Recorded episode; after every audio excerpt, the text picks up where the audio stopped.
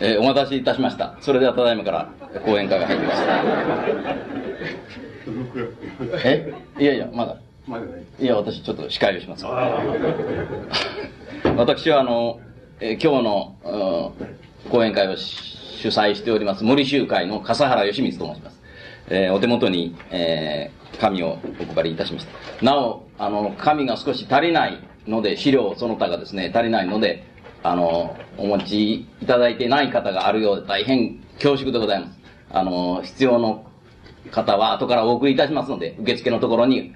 ご住所、お名前を書いてお渡しくだされば後から必ずお送りいたします。それからですね、あの、資料費と書いて、えー、新聞に出したんですが、これは、あの、講師の謝礼、それから、あ旅費、宿泊費、会場費全部含んでおりますので、えー、何卒ご了承いただきたいと思います。えー、森集会というのはですね、そこに書きましたように、えー、1957年7月以来、やっております会でございまして、えー、聖書をですね、キリスト教の経典としてではなく、古典として読んで、解読して話し合うというだけの集会でございます。毎日曜日に、えー、午前10時30分からこの上の一室でやっております。で、えー、会費は1回300円でございます。教会でも宗教団体でもございませんから、どうぞご安心の上、えー、おいでくだされば幸いでございます。えー、それで、えー、ただいまから、あ吉本隆明氏のご講演をお伺いすることになります。えー、吉本さんにつきましては、今更申し上げる必要はないと思います。戦後最大の思想家であるということは、注目の見るところであります。えー、ちょうど、阪神淡路大震災が昨年の1月17日の黎明に起こったわけですが、その後、約1年、え、その1周年を前にしております。え、それに若干関係があるかと思いますが、苦難を超えるという題で、呼ぶ記をめぐってというお話をしてあります。吉本さんが呼ぶ記について公に語られるのはこれが初めてではないかというふうに思っています。で、ほぼ1時間半ほどお話ししていただいて、その後、えー、質問のある方は、この用紙お持ちの方、お持ちでない方はおっしゃってください。書いていただいて、出していただいて、そして私が整理をして、吉本さんに、えー、お話をして、そして答えていただくという形にしますので、えー、恐れ入りますが、あの、質問を直接ここでお伺いすることはできないので、ご了承いただきたいと思います。で、この会は9時までいたします。えー、9時までこの会場が確保してありますので、9時までいたします。えー、それで、えー、それでは、ただいまから、吉本隆明氏の苦難を超える呼ぶ気をめぐってというお話をお願いいたします。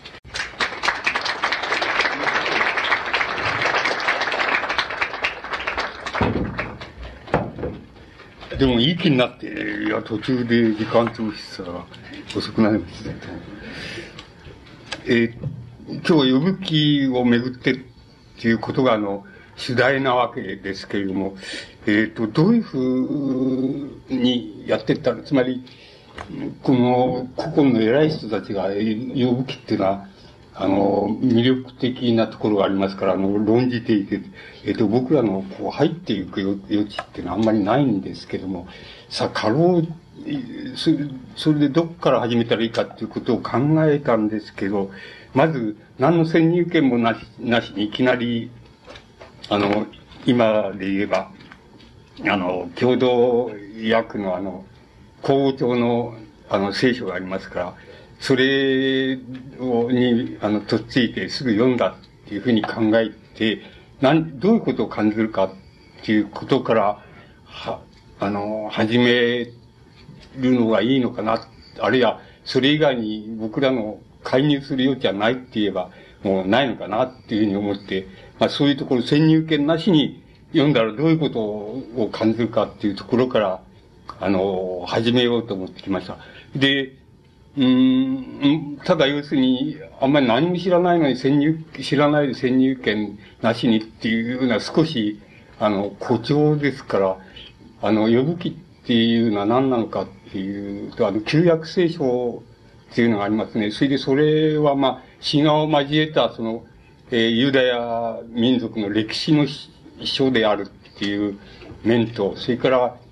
あの、神の予言の書であるっていう面と、それからもう一つあって、それはあの、やっぱり予言の書、あるいは、その、えー、と、神話を交えた歴史の書と言ってもいいんですけれども、要するに個人って、あの、呼ぶ気ったら呼ぶっていう人間ですけど、個人のその信仰とか、あの、えー、体験とか、まあ、笠原さんの今言われたあれで言えば、苦難とか、そういうのを介して、その、し神との対面っていうか、その信仰の対面の仕方をしてるっていうのが、もう一つ旧約聖書の中にあります。その中の、まあ、一つだっていうふうに考えれば、あの、考えればいいと思います。つまり、それくらいが、呼ぶ気についての、その、なんて言いますか、知識といたしまして、それでもう先入権なしにっていうことをも心がけてお話したいっていうふうに思います。それで、もし余裕があれば、あの、僕らが感銘してる、あの、内外のその、偉い人たちって言いますか、の考え方がどうなってるかっていうことを申し上げたいっていうふうに思いますから、まあ、ここで言えば、そこの、皆さんとこま、回って、僕もいただきましたけども、あの、ええー、まあ、日本で言えば、まあ、内村勘三の、呼ぶ気の研究っていうのがありまして、ここれはなかなかいい、いいもんだっていうふうに思います。それから、あの、外国ではっていう言いますか、あの、僕は好き嫌いっていうのを交えて、僕らが一番好きなのは、あの、好きで、この、これはちょっと、深いなって言いますか、あの、僕らみたいな、つまり、えー、東洋的であって、なおかつ、極東的であって、それで、なおかつ、異教徒であって、それからなおかつ不信心であってっていう人間、ちょっと理解が及ばないなっていうところがあるくらい、なかなか大変なものだと思います。それは、キルケゴールの反復っていう、あの、本の中に繰り返し出てくるわけですけど、あの、それはとてもいいもんだっていうふうに思います。あの、とてもいいもんっていうか、ちょっと僕らには、あの、こう、最後までついていけないって言いますか、あの、解明できないなっていうところがあります。それから、あとはもう全く不信心の、あの、方の側から言えば、信心の心理学者って言いますか、あの、側から言えば、あの、ユングっていう、まあ、いわゆる、その、なんて言いますか、共同的無意識っていうのを、あの、一番初めに、つまり神話みたいのから、共同的無意識っていうものを最初に、あの、なんて言いますかね、見つけ出したって言いますか、作り出したって言いますか、そういう、あの、えー、精神医学者っていう、言ったらいいのか、心理、心理療法家って言ったらいうか、そういう人ですけど、ユングのあの用具への答えっていう、あの、えー、ものは、あの、用具機について書かれています。それも、あの、割合にたやすく、あの、我々が手に入れることができるもんです。で、まあ、それくらいのことで、あの、僕、僕は、あの、それくらいのことをもし時間がありましたら、あの、何言ってんのかっていうことを申し上げたいと思います。あの、えっと、僕が、その、あの僕がっていうことは、要するに誰でもがって言ってもいい、いいと思うんですけども、その、あの、特にその研究家でも何でもない人間がっていうふうに言って、言っていいと思いますけど、先入観なしにこの呼ぶ記っていうのを、あの、契約の中で読みますとね、ってあの、いわゆるこう、文語帳のはめんどくさいから、口語帳の先ほど言いました共同訳のやつで読みますと、誰にでもわかります。そうすると、先入観なしに、あの、どういうことを感じるかって言いますが、あの一つは、僕らはそこは不可解で、あれ不可思議でしょうがないんですけれども、要するに、あの、大なるテーマは要するに、あの、人間が誰も信仰するとか、イデオロギーに頼るとかっていう場合に、あの、熱心にそれを主張したり、あるいは熱心に、えー、活動したりっていうふうにすれば、必ずいい報いがあるっていうふうに考えますし、また、個人としていまして、いいこと全行、いいな、いい行いをしたらば、必ず、その、まあ、特に信仰のある人だったら、あの、これは必ずその神が見てて、それで必ずいい報いが自分に来るはずだっていうふうなことを当てにする場合と、それから当てにしない人でもどっかでは、あの、いい行い、悪い行いをするよりいい行いをした方がきっといいに違いないって、いい、いい報いがあるに違いないっていうのは、誰でもあの、どっかでは感じているわけです。つまり、あの、ところがその、呼ぶ気っていうのは、それにも変わらず、あの、そういうふうに考えたいわけですけれども、あの、呼ぶっていう人物が、あの、めちゃくちゃにその神と悪魔のこの、あの、談合から生じたその、うん、こう、試みって言いますか、試練って言いますか、そういうのが、あの、下されまして、それで、いい行いをした立派な人なんだけども、あの、ひどい目にばっかり会うっていうことなんです。会う、会って、まああ、の、会うっていう、それどうしてだろうかっていう、つまり、あの、いい行いといい信心があれば必ずいい報いがあると、っていうことを前提として、信仰者っていうのはしばし、あの、あの、一般的に、あの、信仰を続けていくわけですけども、そうじゃなくて、なく、なくて、唯一、その、いい行いをし、いい人であり、あの、こう、申し分ない、あの、人なんだけども、あの、それがもう、どうしてかわからないけど、とにかく悪い目にばっかり合うっていうようなのがこの呼ぶ記のテーマです。で、あの、僕らが不可思議に思うのは、つまり一つはそれです。つまり、なぜだろうかっていうこと。つまり、あの、どうしていい、いい、悪い行いをしている奴が栄えたり、悪い行いのをしている人には何の罰も下らないのに、あの、予部のような典型的にいい行いをし、いい信心をし、それで人に対しても、あの、貧しい人に対しても親切であるしって、申し分のない人なんだけど、そういう人にどうして悪い結果ばっかりが起こるんだろうかっていうことが非常に不思議なわけです。なぜこういうまた聖書として言えば、なぜこんな、こういうものを、こういう章って言いますか、あの、章を設けたんだろうかっていうことは非常に不可解なわけなんです。その不可解っていうことを解明したいもんで、それぞれ解釈したいもんですから、まあ、偉い人たちは、あの、昔から、以前、昔から、あの、洋服についてはたくさん、あの、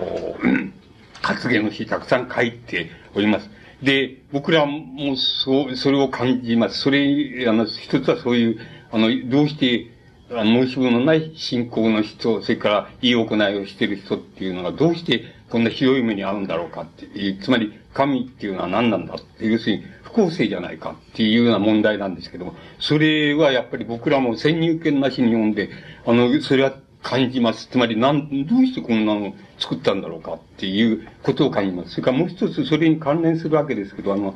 うーん、なんて言いますか、あの、これは意地の悪い見方で、あの、ユングの見方と、こう似てるんですけど、あの、ヨブ、ヨブがあの、そういうふうに、ひどい目にあって、神の、あれから、その、試みからひどい目にあって、それで、な、なんで俺だけこんな苦悩をしなきゃならないんだっていうようなことをルール申し述べて、あの、悩むところが、あの、ところがあるわけですけど、つまり、あの、読んでいますとね、その予部の方が偉いんですよ。偉いってか、あの、神様が言うより、言ってることよりもね、予部の言ってることのはずっといいんですよ。あの、あのずっと奥が深いし、ずっといいこと言ってるんですよ。それで、それで、神、神もまたあの、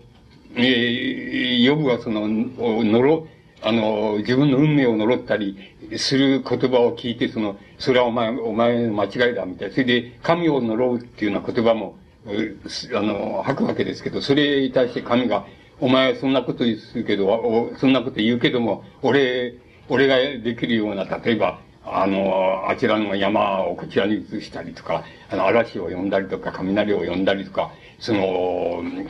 朝になって明る、えー、暁になると、この、えー、地球全体、全体、世界全体を明るくしたりとか、また夜になって暗くしたりって、こういうことはお前にはできるかっていうようなことを言うんですけど、バカバカしくてっていうか、あの、つまり、そんなこと、ちっとも感銘しないわけです。僕らが読んで。つまり、ちっとも感銘しないんです。だけど、ヨブの言うことは、言ってることはものすごく、あの、感銘するんです。ちょっと、あの、少し、あの、申し上げてみ、ますけど。つまり、その、呼ぶ気を先入見なしに読みます。その、どうしてもその二つのことが、つまり呼ぶの方が偉いんじゃないかっていう、つまり、呼ぶの方がいいこと言ってるよ。つまり今我々の感覚から言っていいこと言ってるよっていうふうに思えることと、つまり神っていう、神っていうの言葉が出てきて、それで神の言葉があるわけですけど、存外つまんないこと言うやつだなっていう、あの、逆にそういう感じはどうしても覆えないわけです。それから、今言いましたように、どうしてあの、善なる行いをして、えー、信心深くて申し分ないに、あの、人には親切であり、また、慈悲深くっていうふうに言って、申し分のない人がどうしてこんなひどい目に遭うのかっていうことは、ああれは、神が相談づくでこういうひどい目に遭わせるのかって、それはなんでなんだって、な、何をしたいんだっていう、いうことがやっぱり疑問です。つまり、その二つが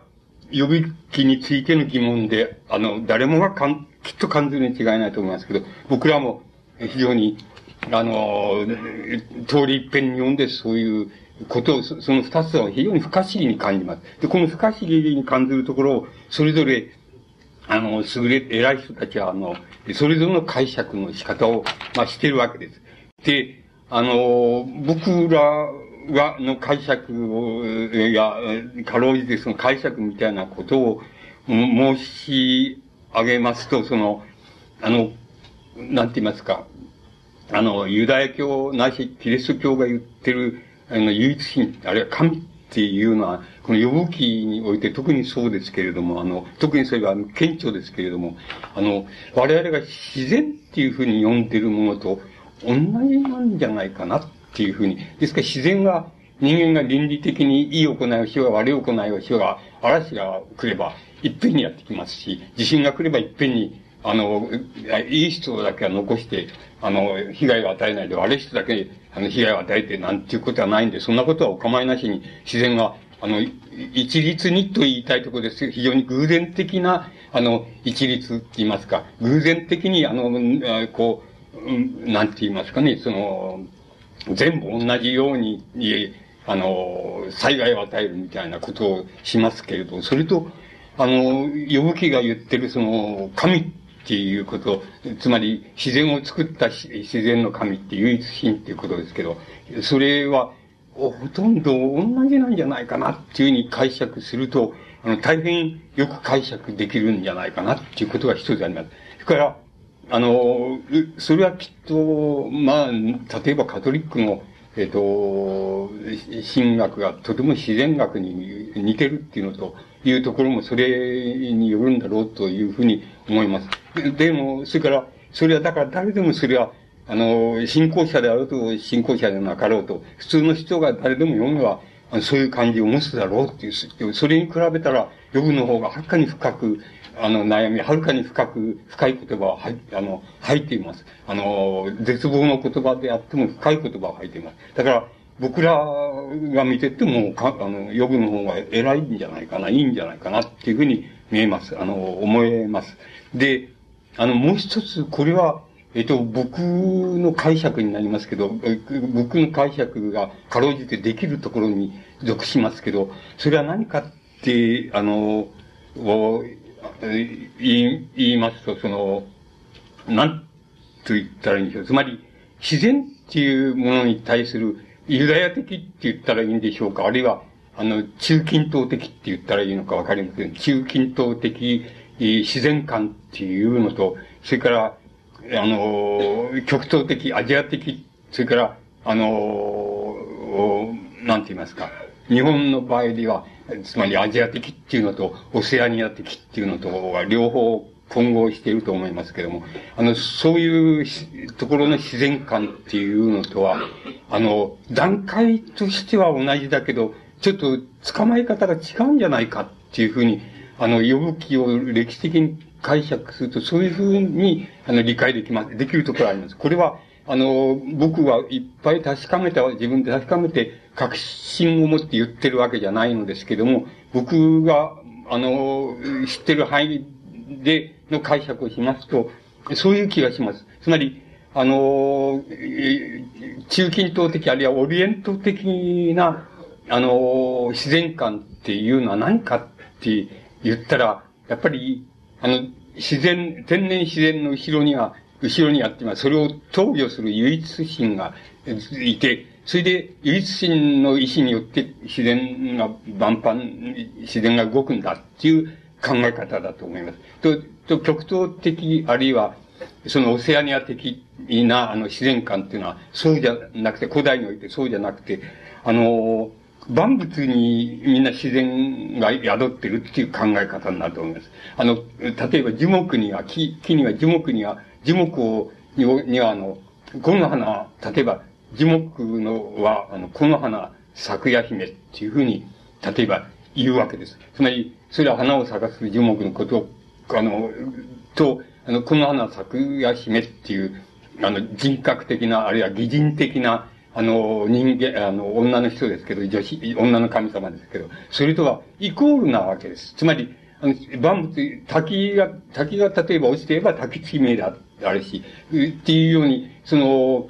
なんて言いますか、港には港の神っていうのがいてっていうふうに、つまり、あの、自然物、天然自然物っていうのには全部、あの、イイコールその神なんだ。天然自然物は全部最後にあたって全部、それはイコール神なんだっていうのが、あの、例えば日本の神話で一番古い部分を、初期の部分を取ってきますと、そういう、あの、自然感があります。つまり、だから、もう、あの、あらゆる自然物にはみんな、動物にも、あの、植物にも、それから、あの、自然の岩とか、それから川とか、港とか、海とか、全部要するに、あの、それはイコール神様です。またもちろん、土地もまた神様です。つまり、あの、土地はイコール神様です。ああの、神様です。まあ、九州は例えば、あの、白石分けとか、あの、こう、何々分けとかっていうわけっていうのは、昔の神様の位ですけども、そういうふうに、九州っていう土地自体がイコール神様っていうふうに、で、四つぐらい顔を持ってるっていう、そういう神様だっていうふうにされます。それが一番古い、あの、アジアを、あの、あの、特にオリエンオリエントじゃない、その、えー、極東とか、それからポリネシアとか、そういうミクロネシアとか、そういうとこ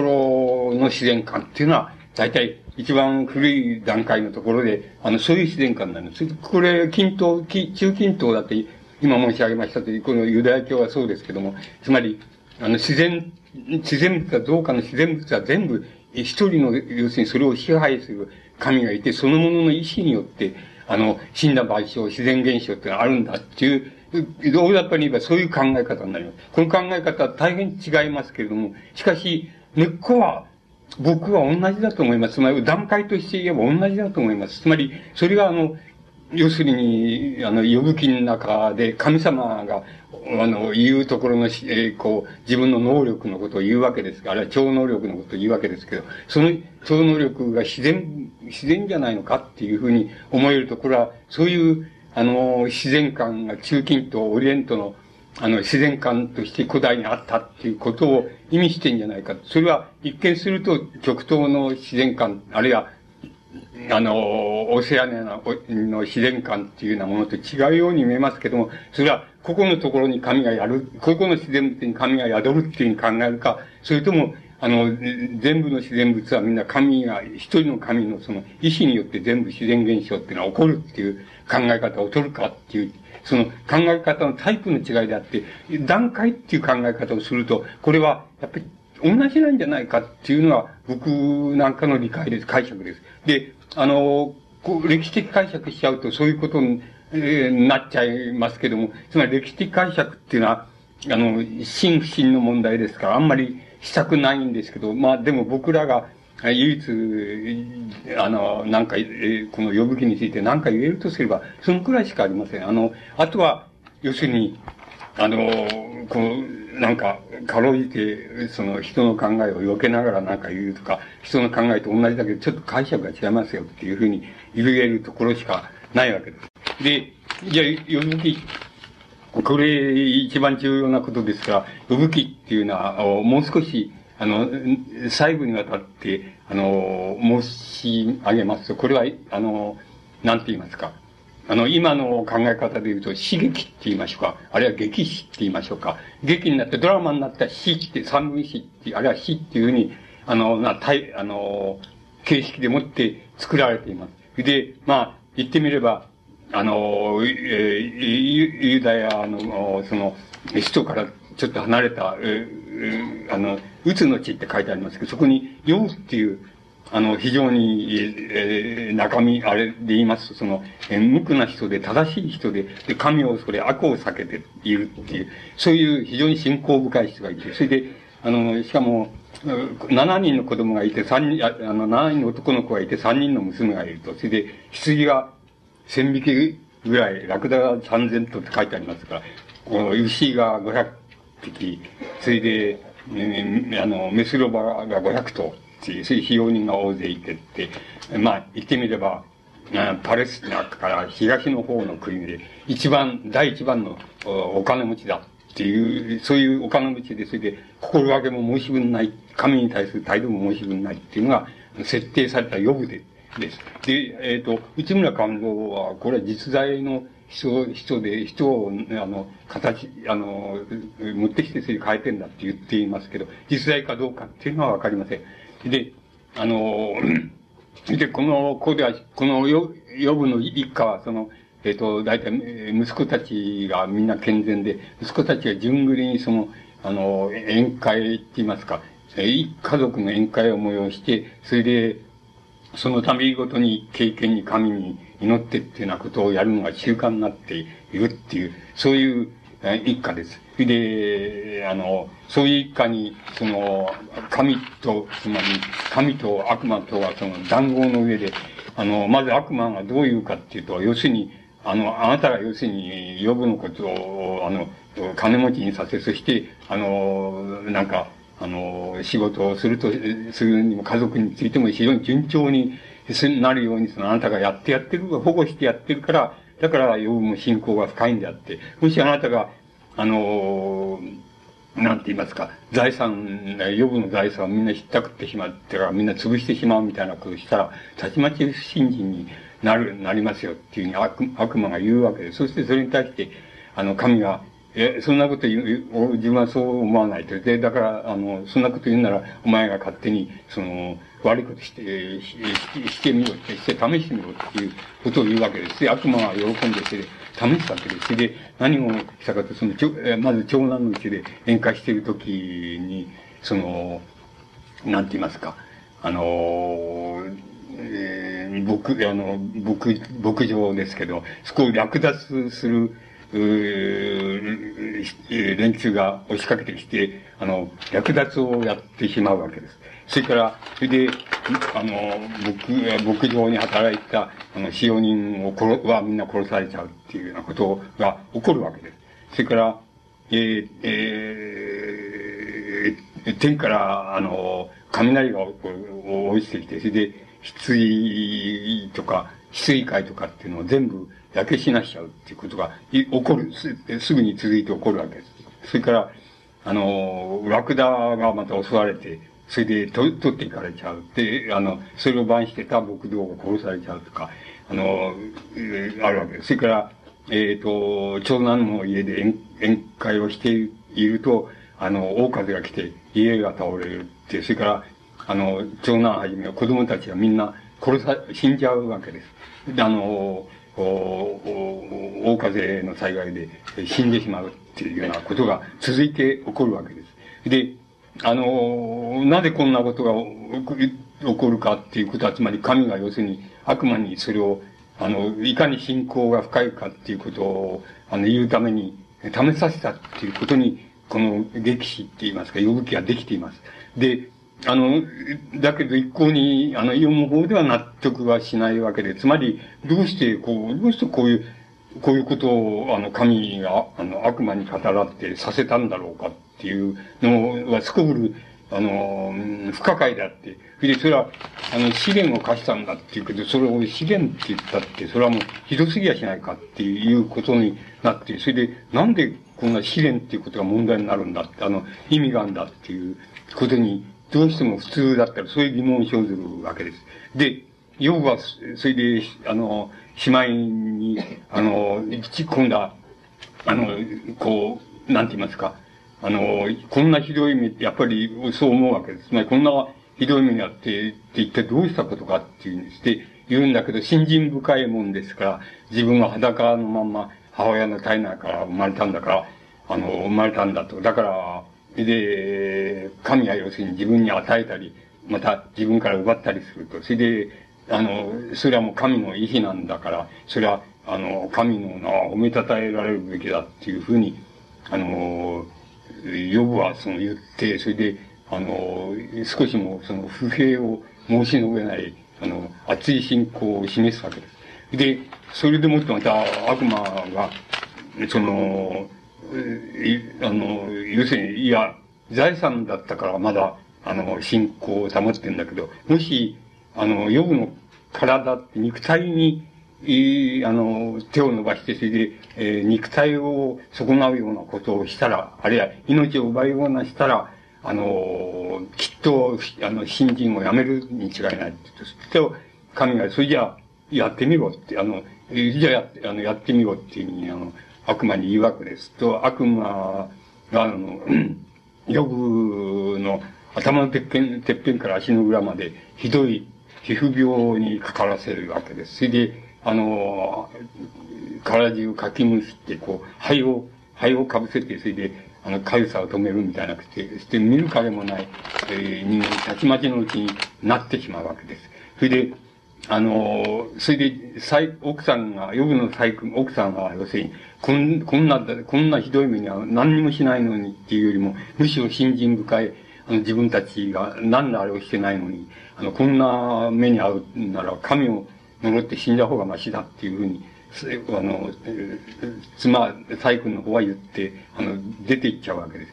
えっ、ー、と、あの、で、でもヨブは、ま、まだ我慢してっていう、我慢してって言いますか、あの、新人をやめないで、いや、幸福、神から要するに幸福ももらったんだから、あの、福をも頂戴しようじゃないかっていうふうに我慢するっていうことになるわけです。ところが、ところであの、こう、あの、あまりに耐え難い肉体的な苦痛と、あの、皮膚病にいる苦痛と、しかも財産もないも全部なくなって、見る影もなくなっちゃった自分っていうのを見て、やっぱり、あの、自分は、一つは要するに自分の出生って言います。この、呪うわけ。自分は母親の体、体から、あの、お腹からあ出ないうちに死んじゃった方がマシだったっていうふうに、あの、言うわけです。あの、そういう、あの、言って、まあ、どういうんだろう、じ、まあ、自分を呪うっていうことで、自分の出生を呪うところから、あの、予部の苦悩が始まるわけです。で、あの、すると、予部の、まあ、仲のいいってい、まあ、親友が三人おりまして、で、三人の親友がやって、やってきて、その予部をな慰めようとするんですけど、あまりのひどさに、あの、もうびっくりしちゃうわけですね。それで、あの、それで何が問題なのかって言って、この三人の親友っていうのは、予部の親友っていうのは、の考え、信仰の、神を信仰するって、信仰の真の考え方っていうのと、予部の真の考え方っていうのが違うわけなんです。で、あの、三人の親友たちは、あの、こういうことを疑わないわけです。要するに、あの、ヨブは何にも自分たちは悪いことをどこにもしてないし、信心も、信心深くやってきたし、人に対しては自首を、あの、施してきたし、どこにも悪いことしてないのに自分はどうしてこんな目に遭うんだろうかっていうふうに、ヨブは言うわけですけども、あの、三人の親友たちの信仰により、信仰の仕方によれば、神は絶対にその悪いことを、何かしら悪いことを、あるいは罪あることをしした者に対してじゃないきゃ、あの、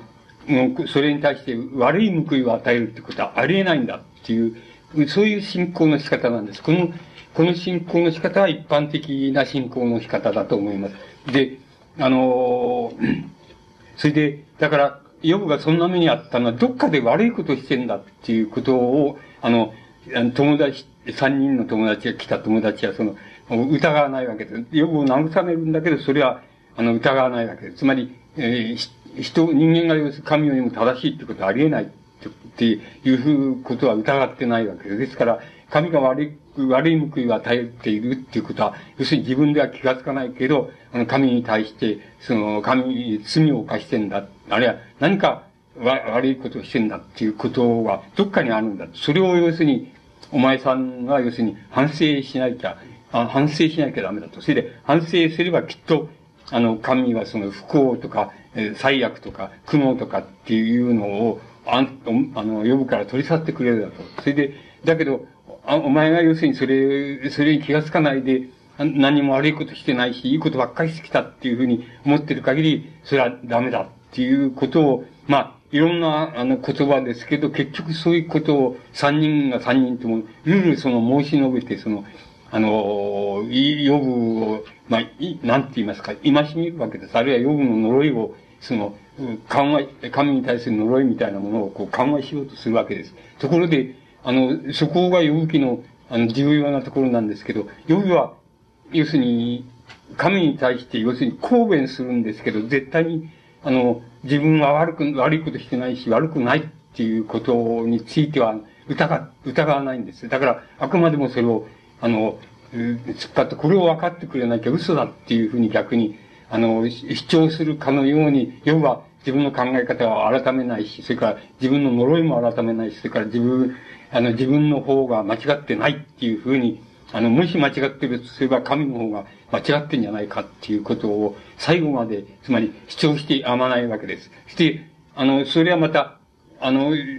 その親友とのその問答っていうのは、2回にわたってあるわけですけど、また2回目にもやっぱり同じことなんですけど、あの、親友の方は要するに、いや、そうじゃないと、お前はそういう生意気っていうか、要するに傲慢であるって、傲慢であって、あの、神に対して呪いとか、それから、神の方が違ってんじゃないかとか、あの、自分はそれだけの、そういう覚えがないんだっていうふうに主張する、そのこと自体が、あの、傲慢なんであって、あの、つまり人間を神よりもあの上に置こうとする傲慢なんだって、その傲慢を直さない限り、治らない限りはダメだっていうことをまた2回目にもう一度言うわけなんです。でも、ヨブの答えは一個変わらないっていう、あの、ことになるわけで。た、あの、そのヨブの言葉の中で、あの、あの、あの、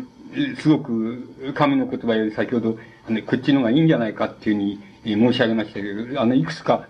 あの、抜き書きしてきましたから申し上げてみましょうか。あの、えっ、ー、と、呵責ない苦痛の中で、中でももだえても、なお、私の慰めとなるのは、えー、聖なる方の仰せを負わなかったということです。この負わなかったっていう役は、要するに、あの、応用をかけなかった、つまり、ごまかさなかった、あるいは、それをそのまま受け取った、あの、受け取ってちっても、あの、ご、ごまかしを、あの、ごまかしを考えたり、あるいは、ごまかしの主張をしたりしなかったと。それで自分は、神の扱い方は不当だと思うから、それに対してお、かしいんじゃないかっていうふうに思ってみたり、あるいは、その、訴えてみたりしているっていうことをやめなかったっていう意味だと思います。追わなかったっていうことだ。それから、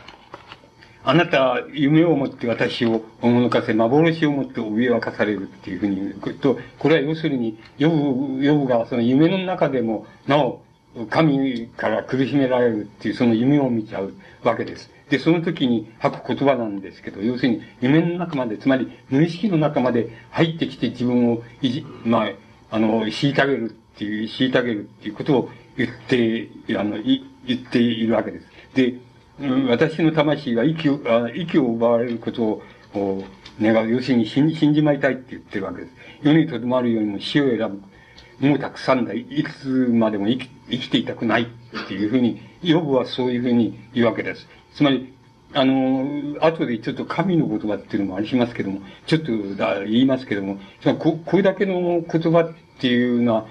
神の方はちっとも吐かないんですよ。つまり、もっとつまんないことを言って言うんですよ。だから、あの、これだけの言葉はないんです。で、これは、やっぱり、何があってもあれ、その、最低限、最大限の不幸っていうのを体験した人が、体験した人間がこういうふうに、それで信仰がもしあったら、こういうふうに呪い以外ないよっていうふうに言う以外ないよっていうことを少なくとも、要は、あの、ルール、その友達の言い方に対してもお前が悪いんだっていう、お前が不信心なんだって言い方に対してそんなことないっていうことで、同じような言い方します。神に対してもそうな、そういう言い方をするんです。その言い方はやっぱり人間のギリギリの、そういう不幸とか苦悩とか、あの、こう、運命の、こう、なんて言いますか、あの、いたずらとか、そういうものに出会った人間が、あの、どうしても吐かざるを得ない言葉を吐いています。それは非常に感銘深いものです。あの、なぜ私に狙いを定められるのですか？なぜ私を負担とされるのですか？っていう、要するに神に対してそれを公弁しているわけです。公弁するわけです。する言葉です。それで、えー、ももう少し上げてみましょうか。神は山をも移される。怒りによって山を覆われる。あの、神は大地を揺り動かし、神が禁じれば太陽は昇らず、神は天を広げ、海の高波を砕く。神は北斗やオリオンやスバル、南の星座を作られた。あの、私の方が正しくても答えることはできず、私を裁く方に憐れみを、ここう、あ、裁く方にですね、憐れ、憐れみをこうだけだっていうふうな言葉を吐きます。い、まあ、いずれもどれも、あの、さして変わらないといえば変わらないんですが、いずれもギリギリの絶望の言葉を吐くわけです。それから、ここでヨブの神の認識もそうなんですけど、つまり、神は山を召されるとか、怒りによって山を、お、あの、追われるとか、あの、大地を揺る動かしてか、あの、神が禁じれば太陽を昇らずっていうようなことは、要するに、あの、自然の、え造形かっていうか、天然自然のその動き、いろんな動きの背後には一個の神がいて、それの意志でもってそうしてんだっていう、あの、要するに、神に対する認識っていうのをヨブが持っていることを意味します。この認識は神自身も後で自分で言う、言いますから、あの、これは、その、ユダヤにおけるその、あの、一番初期の、あの、神認識っていうのは、この、あの、自然認識の背後に、自然認識を統一したものって言いますか、統一的に集約したものっていう意味合いに近い形で神っていうのを考えていたことがあります。これは、やっぱりオリエントの特徴だと思います。先ほど言いましたように。これは、東洋、あの、極東っていう、とかオセアニアとかっていうのはちょっと、あの、違います。あの、個々の造化の、個々の部分に、要するに神は全部宿ってる。で、それは、あの、擬人的に宿宿ってるっていう考え方で、あの、そ違いますけども、でも、神認識って非常に明瞭です。で、あの、認識は明瞭だし、神の言葉っていうのは出てきますけど、やっぱりこれ以上のことは言ってないんです。だだったらば、我々だったら、あの、つまり我々の、その、東洋、あの、極東及びオリエン、あの、オセアニアのその、自然認識の伝統を持っているところの人間から言いますと、要するに、これは自然っていうことと同じだよっていう、あの、自然と同じだから、もちろん人間の倫理性っていうものに、何のその、関呵責なく、そういうことと関係なく、あの、つまり自然の変化をきたさせるっていうことは、あの、当然だだよっていうふうに、あの、考えると大変考えやすいんです。つまり、あの、そういうふうに言ってしまいますと、ちょっと、いやいやっていう、あの、名残が残りますけども、あの、でも、非常に近いもんだって、我々が考える自然っていうものと、あの、非常に近いもんだっていうふうに考えると、大変わかりやすいと思います。あの、それからまた自然信仰と考えると、あの、ユダヤ教っていうのは考えやすいと思います。そうすると、あの、また先ほどやりたくない歴史的な、うん、僕らの解釈で、やりた、本当はやりたくないですけど、今日はやりたくないんですけど、あの、そうしますと、この、予ぶ記っていうのはね、あの、要するに、あの、自然、自然であるところの神っていう、あれユダヤの神っていうものに対して、対して、あの、人、人倫ですけど、ね、ですけどね、つまり人間の善悪とか倫理ですけど、人倫を、人間の人倫を代表するって言いますか、象徴する人物を持ってきて、それを、持ってきて、それを教義とする、することによって、ユダヤ教を変えようとするところの中途って言いますか、過渡期にあるところで出てきた人物だっていうふうに理解できます。このヨブっていうのは何なのかって、なんでこんなのが出てきたんだって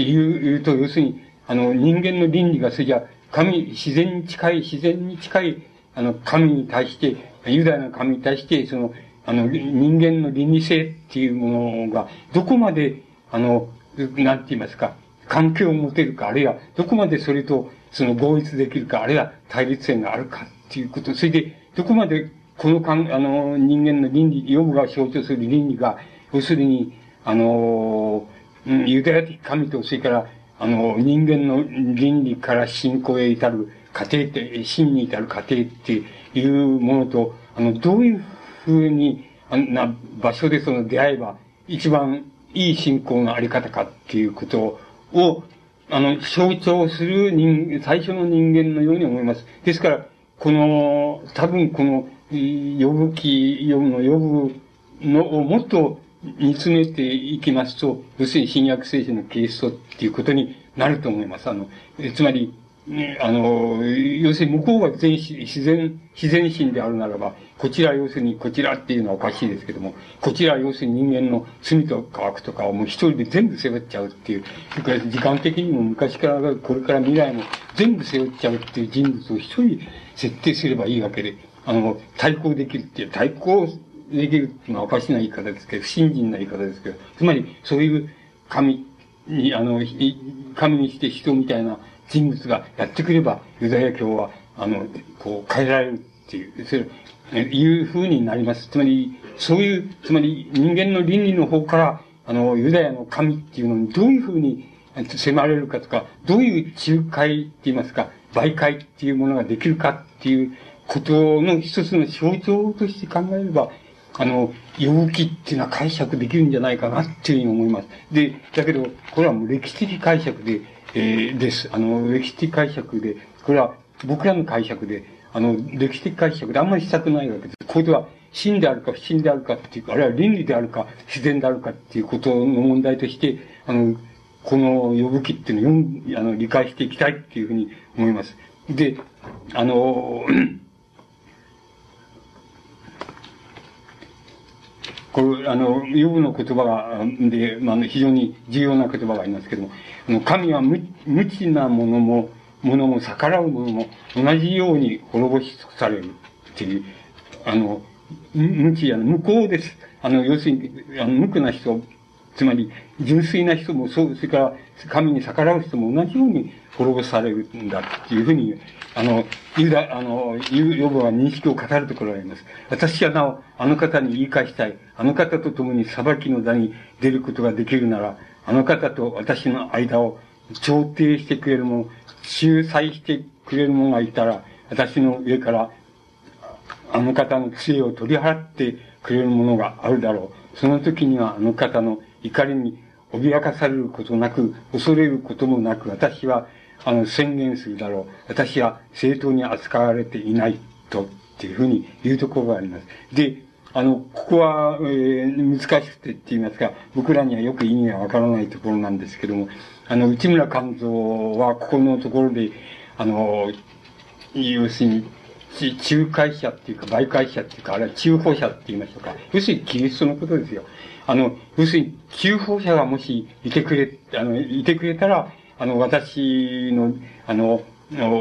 こう、背負っている苦難とかそういうのを全部、あの、こう、背負ってくれて、そして神との間を、こう、あの、調停してくれるっていう、くれるのが、くれるだろうっていうことを、ヨブはその言う、言うわけです。で、その、仲裁するものっていうのは、仲介者っていうのは、内村勘三の理解によれば、それはキリストが、あの、ちゃんと出てくるっていうことに対する、まあ、願望と予言と、この、このところは語ってんだっていうのは、内村勘三の解釈の、あの、仕方だと思います。で、しかし僕らがそういう解釈を取らずに読めば、あの、非常にわかりにくい、あの、えー、箇所です。つまり、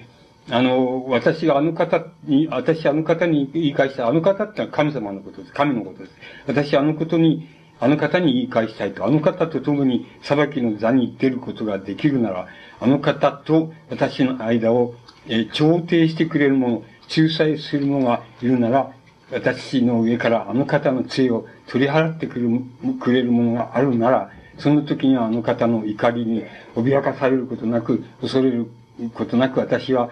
宣言するだろう。私は正当に扱われていないと。っていう、いう、これはこの、どこで難しいかと、やっぱりあの、えー、調停してくれるもの、あるいは、その、仲裁してくれるものっていうふうに、神と自分の間を、神と罰を与えられている、苦しんでいる自分との間を仲介してくれる者がいて、それで自分たちの、自分のその、こう、苦悩を、その、自分が背負って、それで取り払ってくれたら、あの、自分も正々堂々と、その、なんて言いますか、あの、せ自分は正当に扱う、あなたから正当に扱っていないというふうに言いたいんだと、あるいは言えるんだっていうわけです。つまり、だけど、そういう、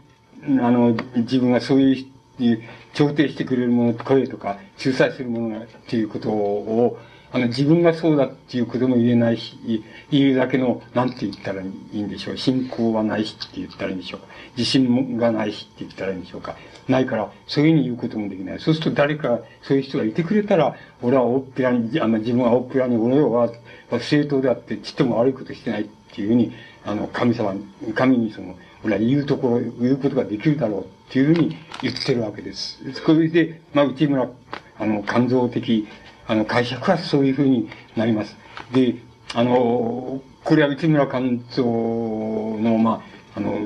信仰によるんだろうと思います。信仰による解釈だろうというふうに思います。だけど、そういうふうに理解しなければ、非常に分かりにくい箇所、箇所だと思います。あの、箇所だっていうことに、あの、なると思います。あの、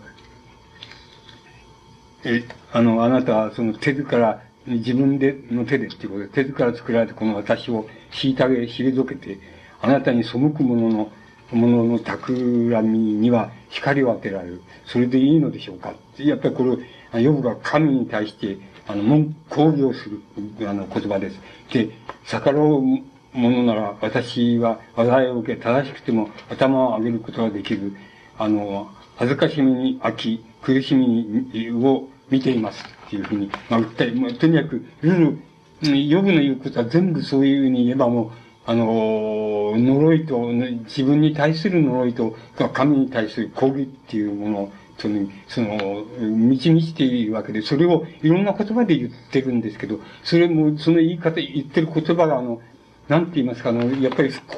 っていうののギリギリのところから出ているもんですから、大変、あの、感銘の深いって言いましょうか、感銘の深い、そしてまた、深みのある言葉っていうのを、あの、入って、あの、ヨブの言葉それに満ちています。つまり、あの、これ、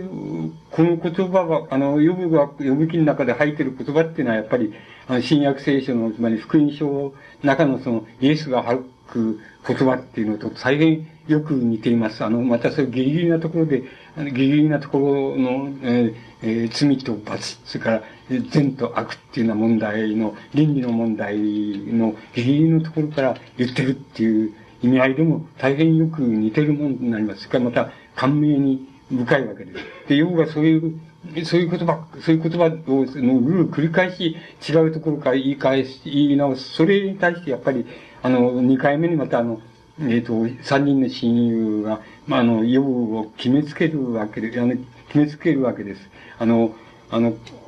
神に向かって憤りを返し、そんな言葉を口にするとは何、何事なんだっていうふうにいうような言葉、あるいは人間は正しくない不正を飲む、憎むべき、汚れたものだっていうふうに、あの、こう、親友は言うわけです。それで、要するにそれの挙句に、要するにお前は、どっかが汚れているとか、どっかに罪があるとか、どっかに悪いことを不正をしてるから、あの、こんなひどい目に遭ってるんで、そんな、それを、その、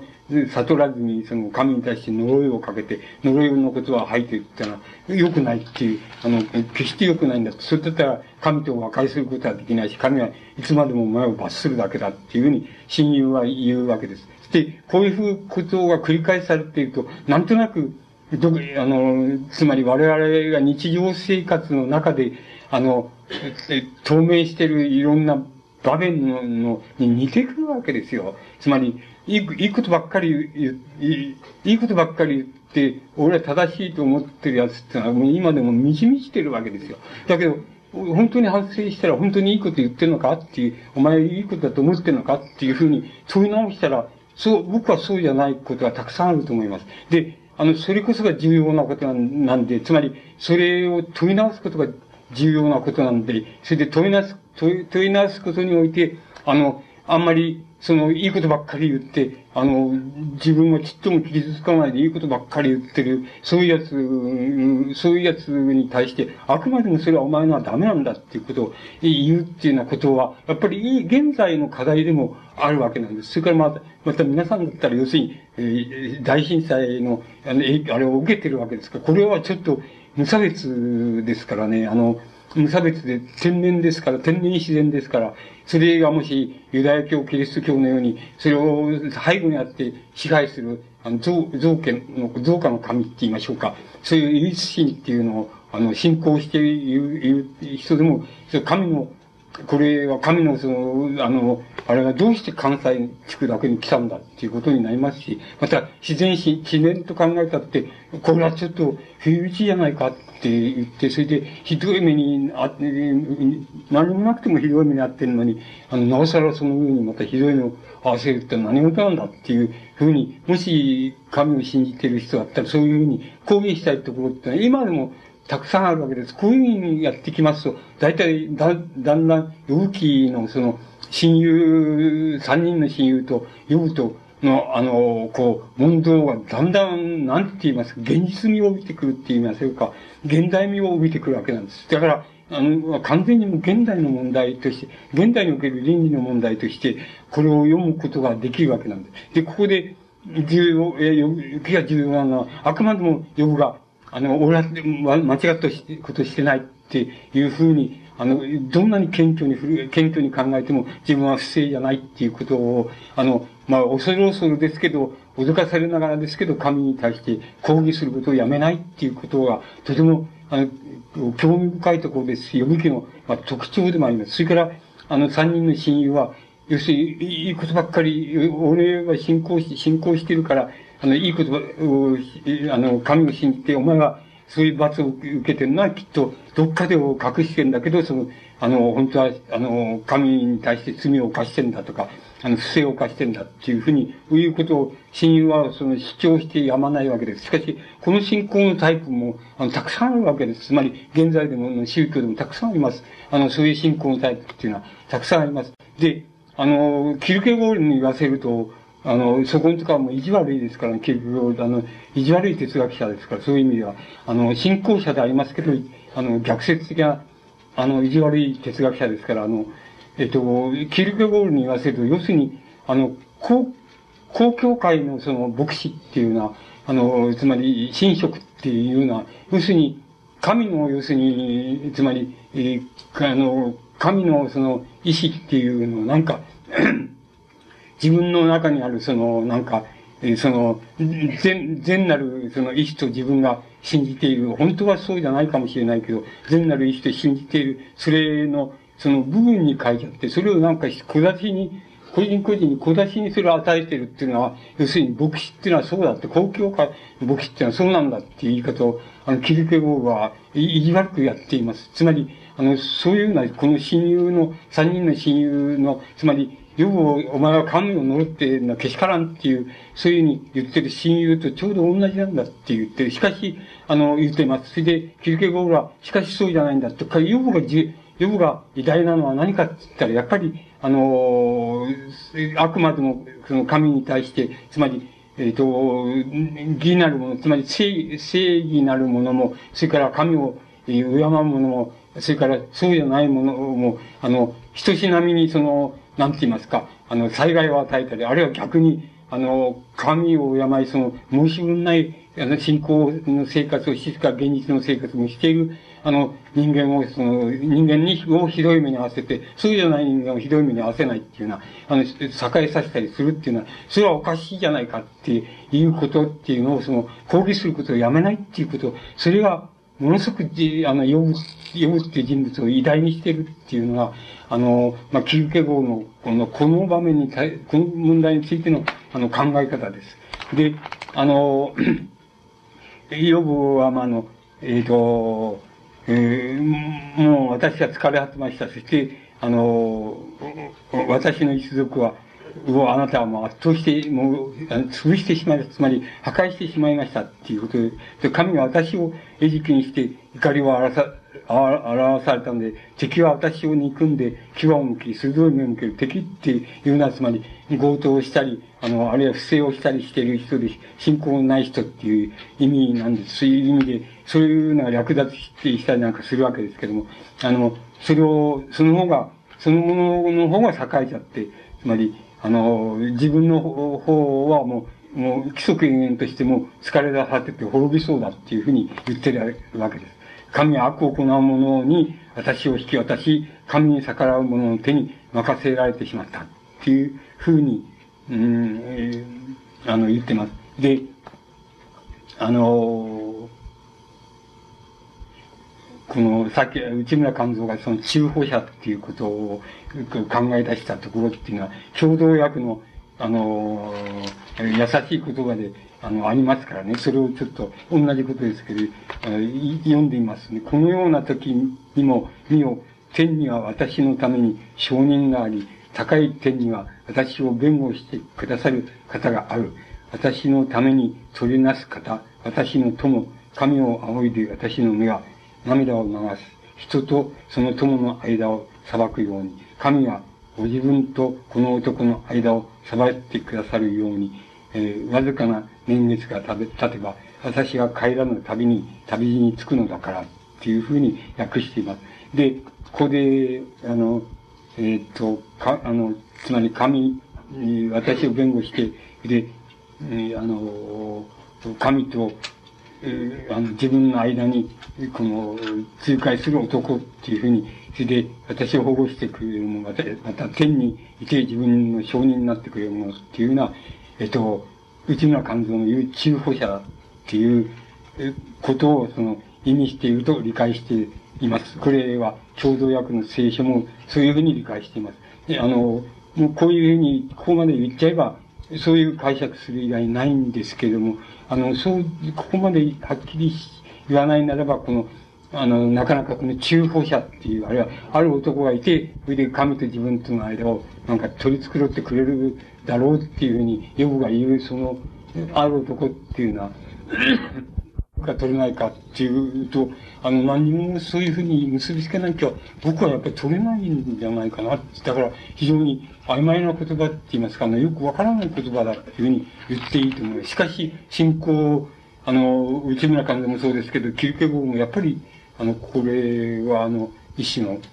あの、救い、救いの、その仲介者っていうことを、あの、意味しているように、あの、取っています。で、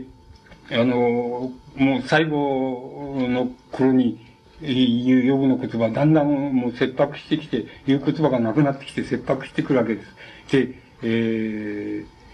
えー、目は苦悩にかすみ、手足はどれも影のようだ。正しい人よ、これに驚け、罪のない人よ、神を無視する者に対して奮い立て、っていう。それから、でもそれならばひれ、神が私に非道な振る舞いをし、私の周囲に砦を巡らしているっていう、こういう神を呪う言葉です。神は私の道を塞いで通らせず、行く手に暗黒を置かれたっていうふうに言っています。あの、神はまた、兄弟知人、親、親族、えー、自分の身に身を寄せる男女など、私に、など、みんな、あの、私を敵視させて、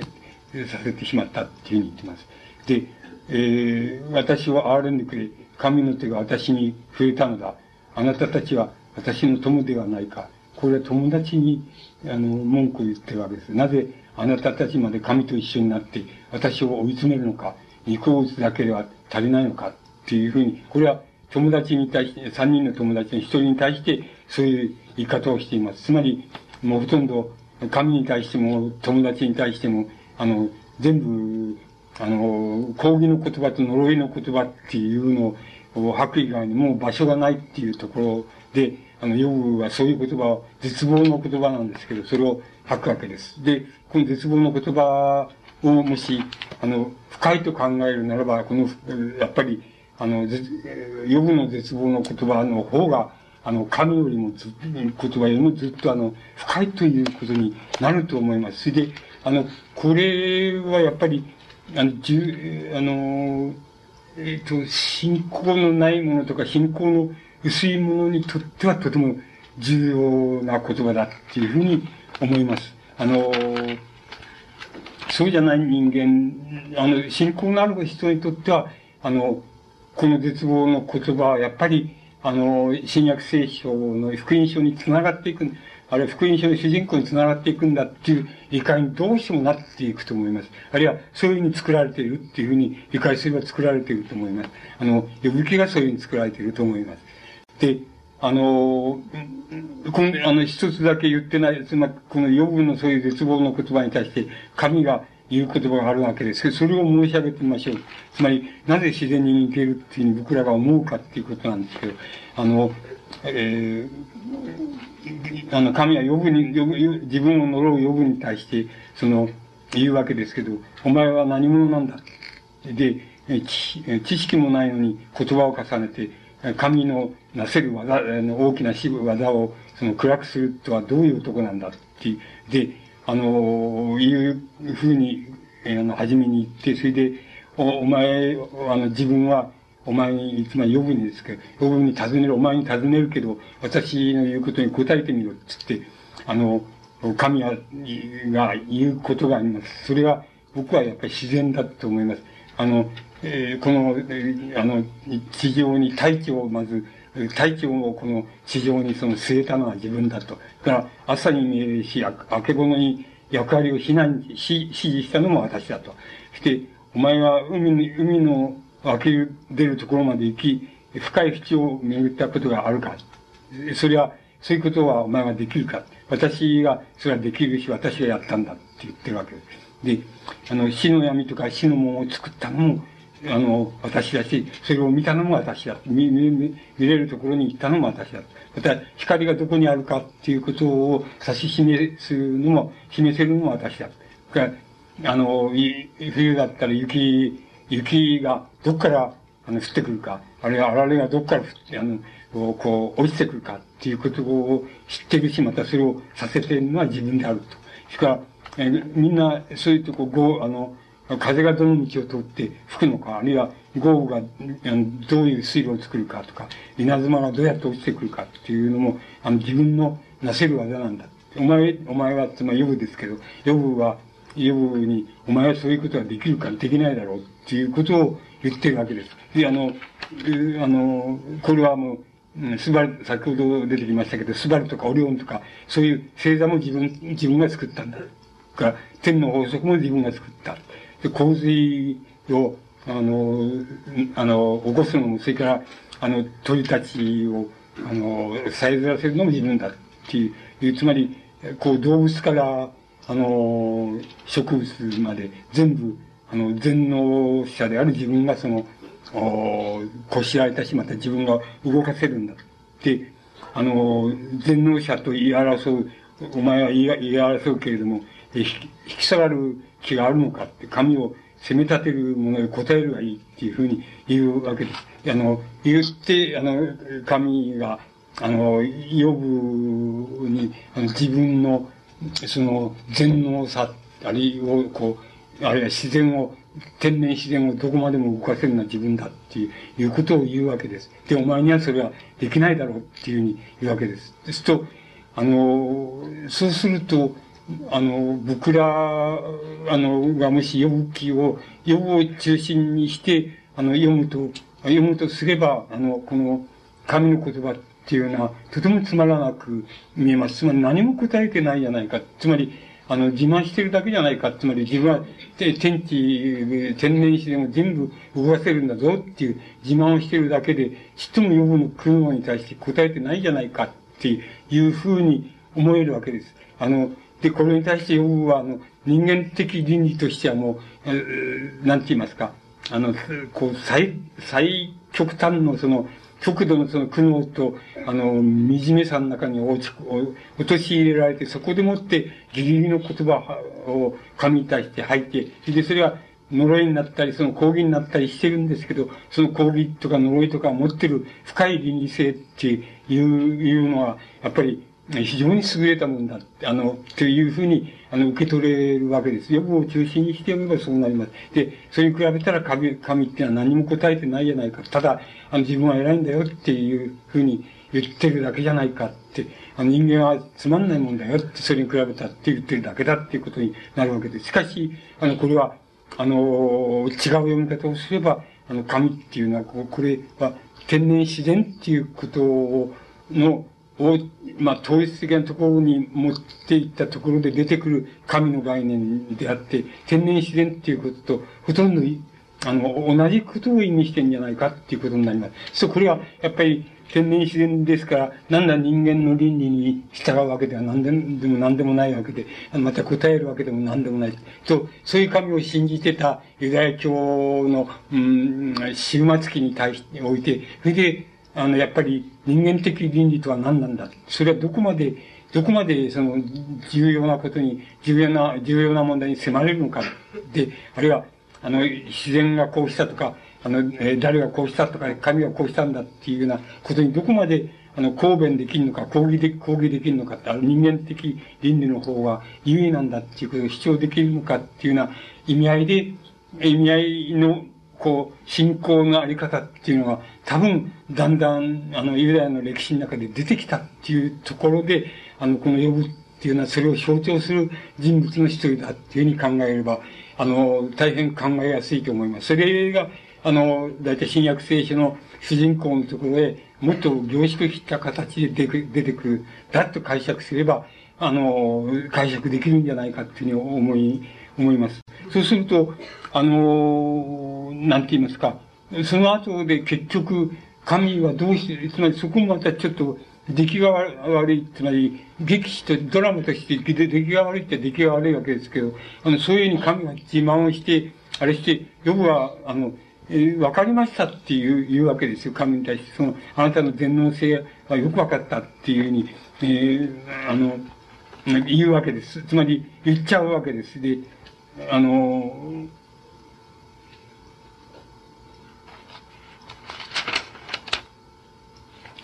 あの、なんて言いますか。どうして、つまり、そこは不可解なとこなんですけど、つまりどうしてそんな、こんなことを、つまり、自分は、あの、山を移したり、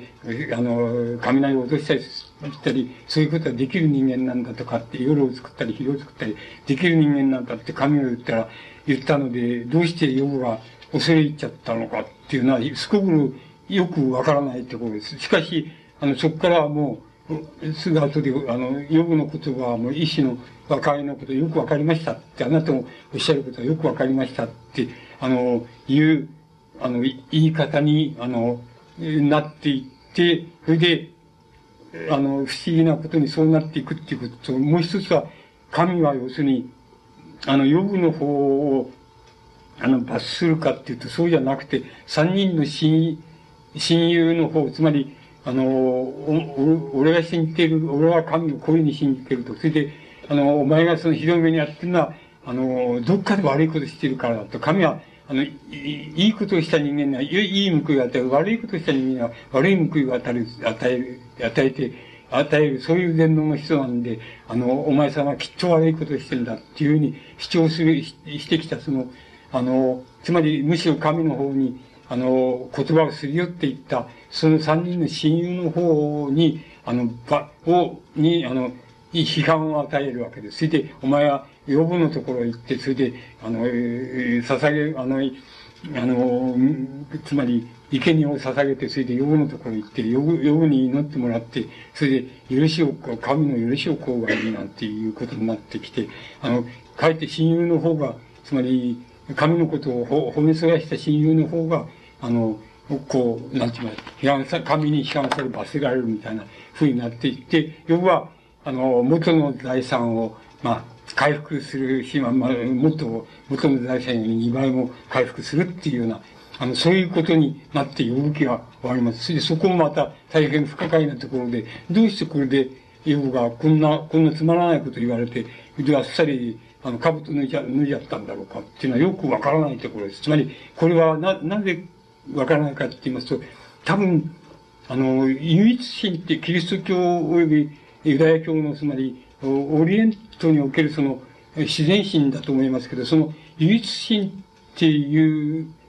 考え方、それで唯一心があらゆるものを作ったっていう考え方、つまり人間も作ったし、動物、植物も作ったし、天然自然のものも作ったっていう、その考え方が、あの、西洋、つまり、あの、オリエントからまあ西洋に今行ったわけですけども、あの、オリエントとか西洋とかの、なんて言いますか、信仰としてそういう、あの、唯一心の信仰っていうのは、どれくらいこう、食い込んでいるのかっていうことが、僕らにはわかりませんから、あの、そういう信仰がありませんし、信仰がある人はわかるかもしれませんけど、僕らには信仰がありませんし、あのちょっとそれがわかりにくいんです。だから、あの、こんなんで和解するのはおかしいじゃないかっていうふうに、どうしても思えてしまいます。つまり、あの、ヨブはこんな、こんなことで今まで苦悩があれだけを打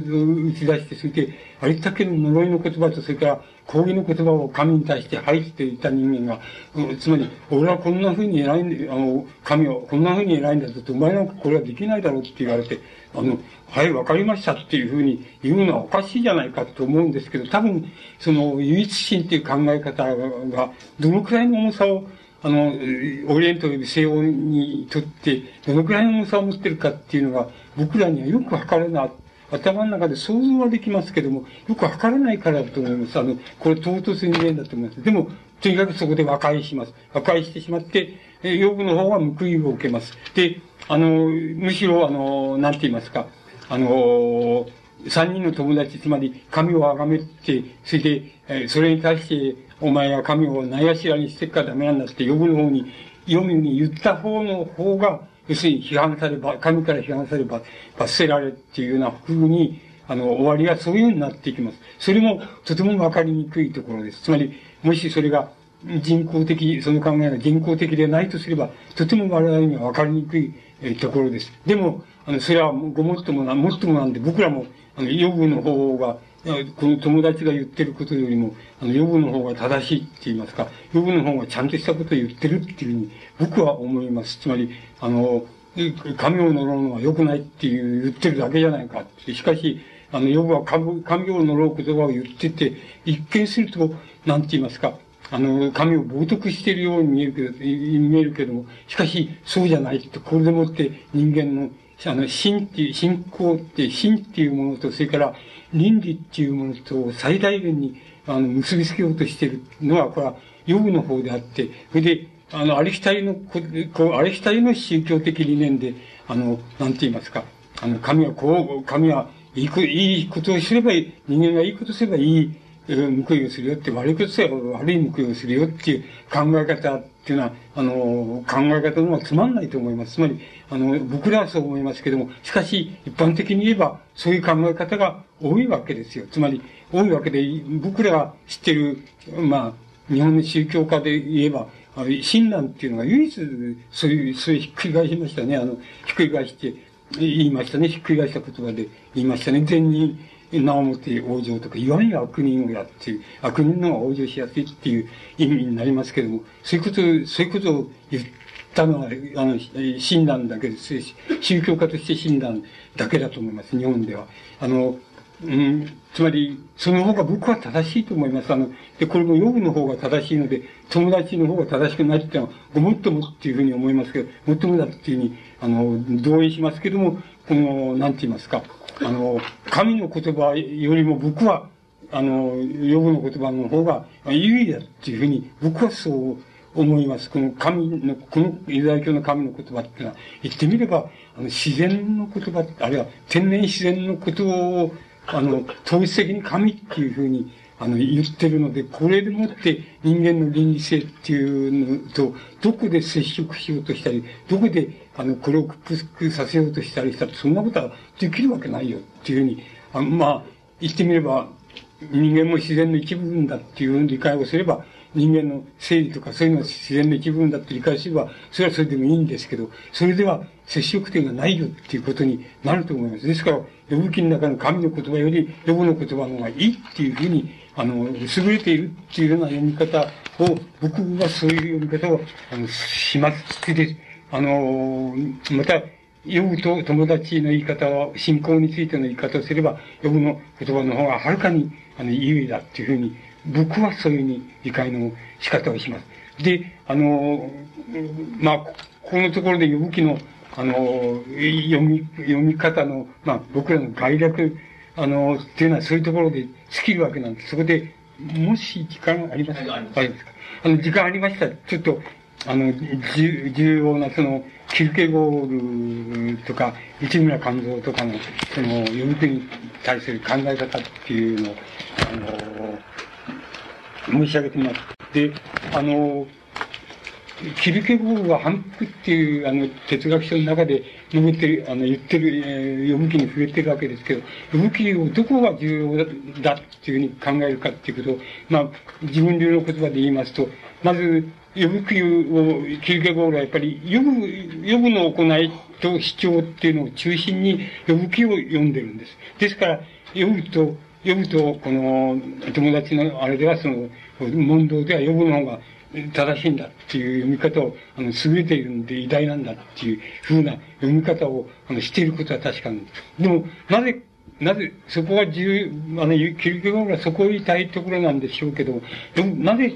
反復なんだ、反復とは何なんだっていうこと、それから反復ってなぜ反復なんだっていう、動きはなぜ反復なんだっていうことなんですけど、つまり、どういうことを、あの、キルケゴールが言いたいかっていうと、あの、人間、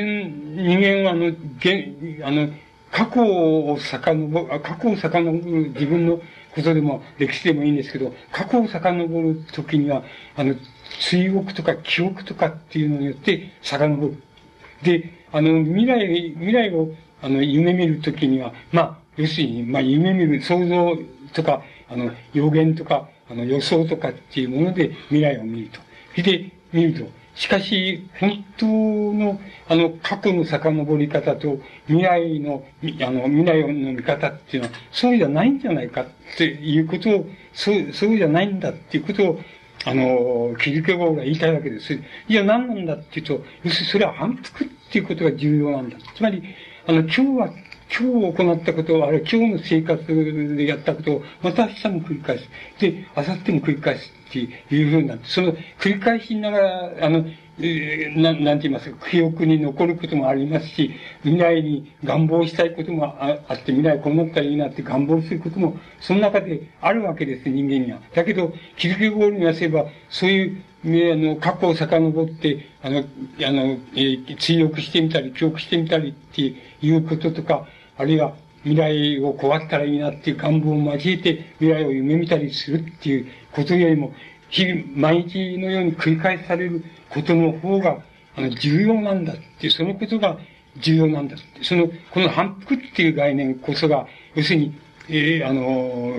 ヘーゲル、つまりドイツ流に言わせれば、あの、媒介っていう概念がありますけど、媒介っていう概念と同じことを意味してんだっていうふうに、あの、キルケゴーが言います。そそして、だから、あの、反復っていうのは、要するに、あの、今日も繰り返し、明日も繰り返しって、呼ぶ気で言えば、あの、なんて言いますか、えー、ヨブが、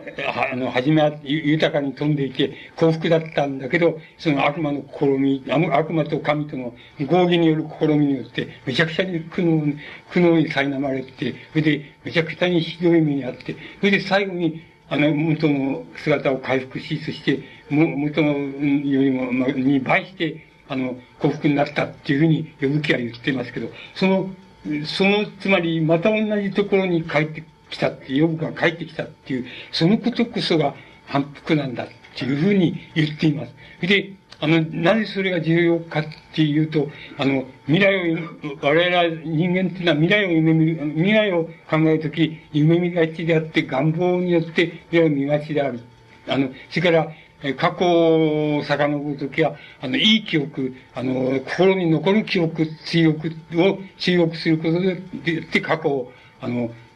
過去に遡っていくっていうことをやりがちであると、しかし、あの、それは違うんだと。む、むしろ、未来を見るときに、あの、追憶で見た方がいいんだ。追憶を、あの、後ろ返しにして見た方がいいんだ。それで、むしろ、あの、なんて言いますか、未来を、未来をこう願望とか憧れで見ない方がいいんだ。あの、むしろ反復っていうことで見た方がいいんだって。それから、あの、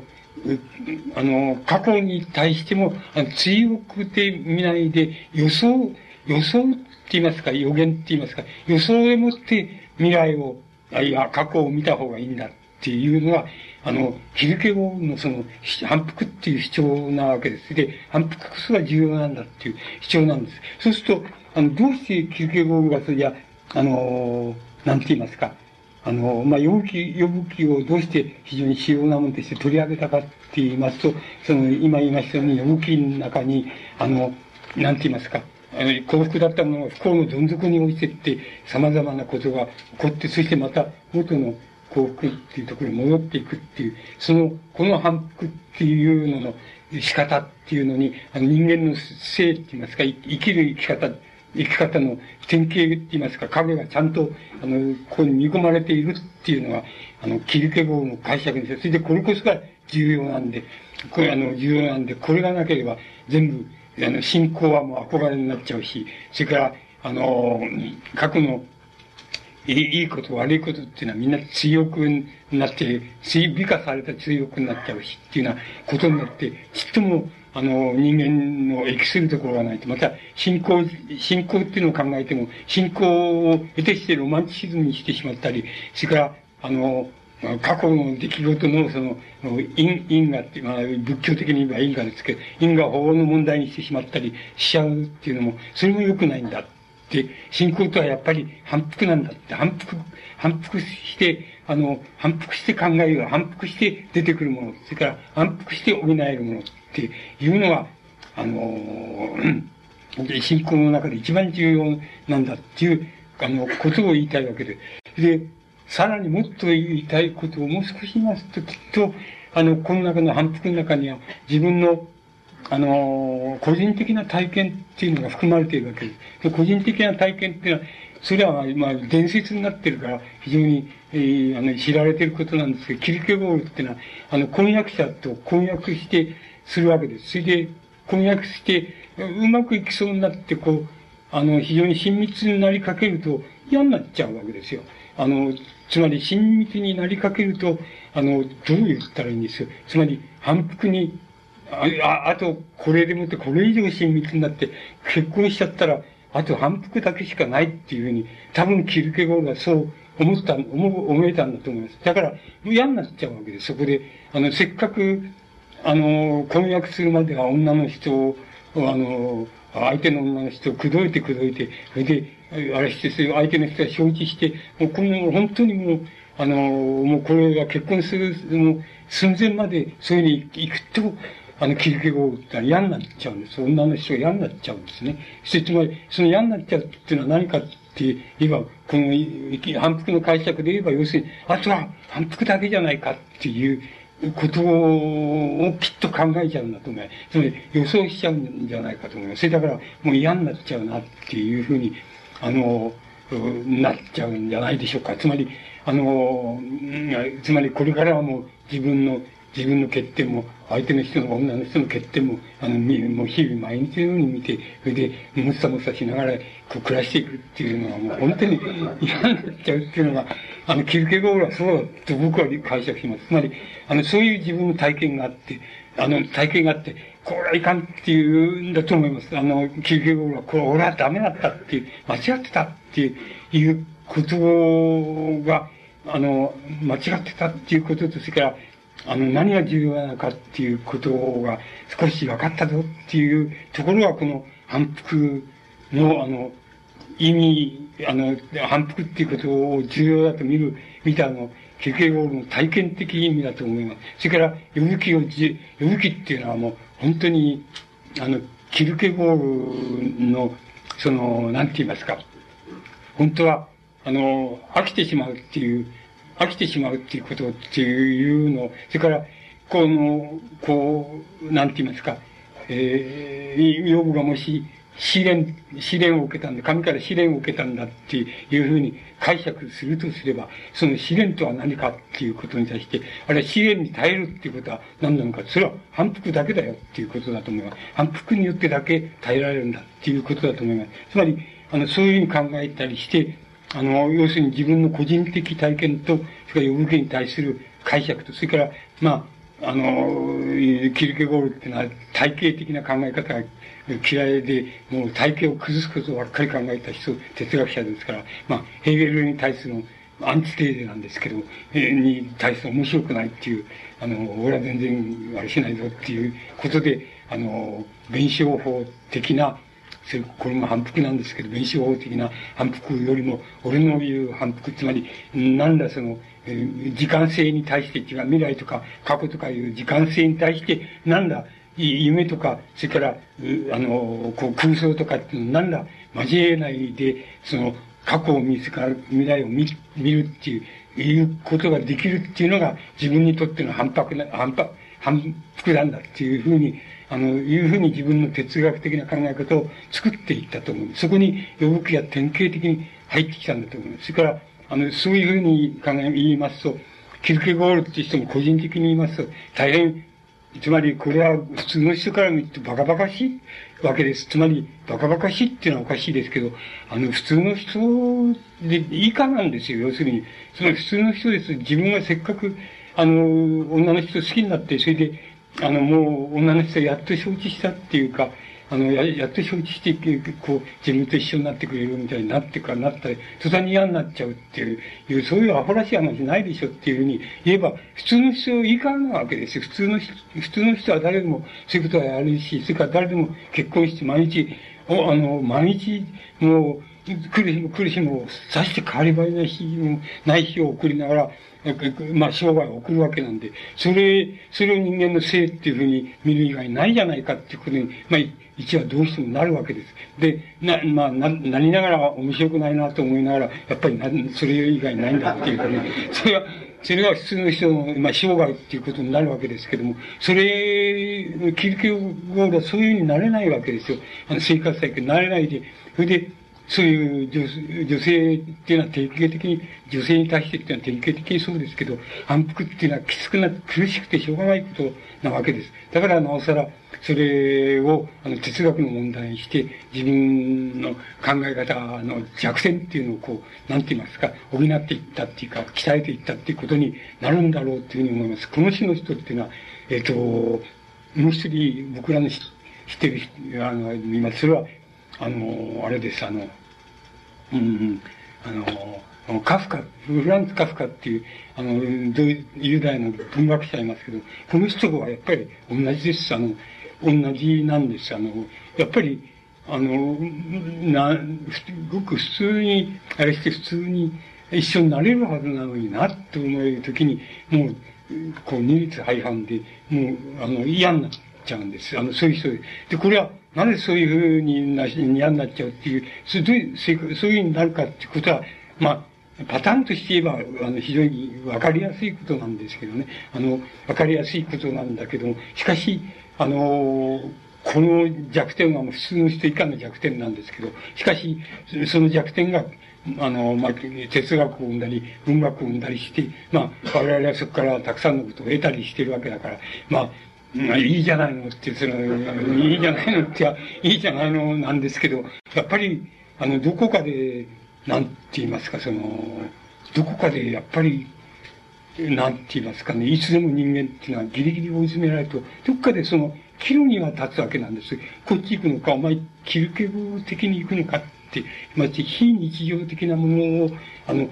日常的で、まあ、際どいし、また、あの、苦悩に満ちているし、それから、あの、ひどい目に遭うかもしれない、そういう問題を、あの、自分の生涯の、あの、こう、なんて言いますか、生涯のその重点のか、それともやっぱり繰り返し反復される、その、なんて言いますか、言ってみれば、外から見ると、なんだ涙すことのない、そういう生涯っていうのを、の方に自分の重点を置くかっていう、あの、二律背反って言いましょうか。その、岐路っていうのは絶えず自分の中に持っていざるを得ないわけです。持って、それを、それを持たない、持つまいとするならば考えなければいいいいわけです。考えなければいいし、また信仰なんていうのを持たなければいいし、また信不信を持たなければいいわけです。それは考えなくて済みますけども、まあ大抵の人はみんな無意識のうち、あるいは意識的に、あの、それどちらか、どちらを重点にするかっていうことを、絶えず考えさせられちゃう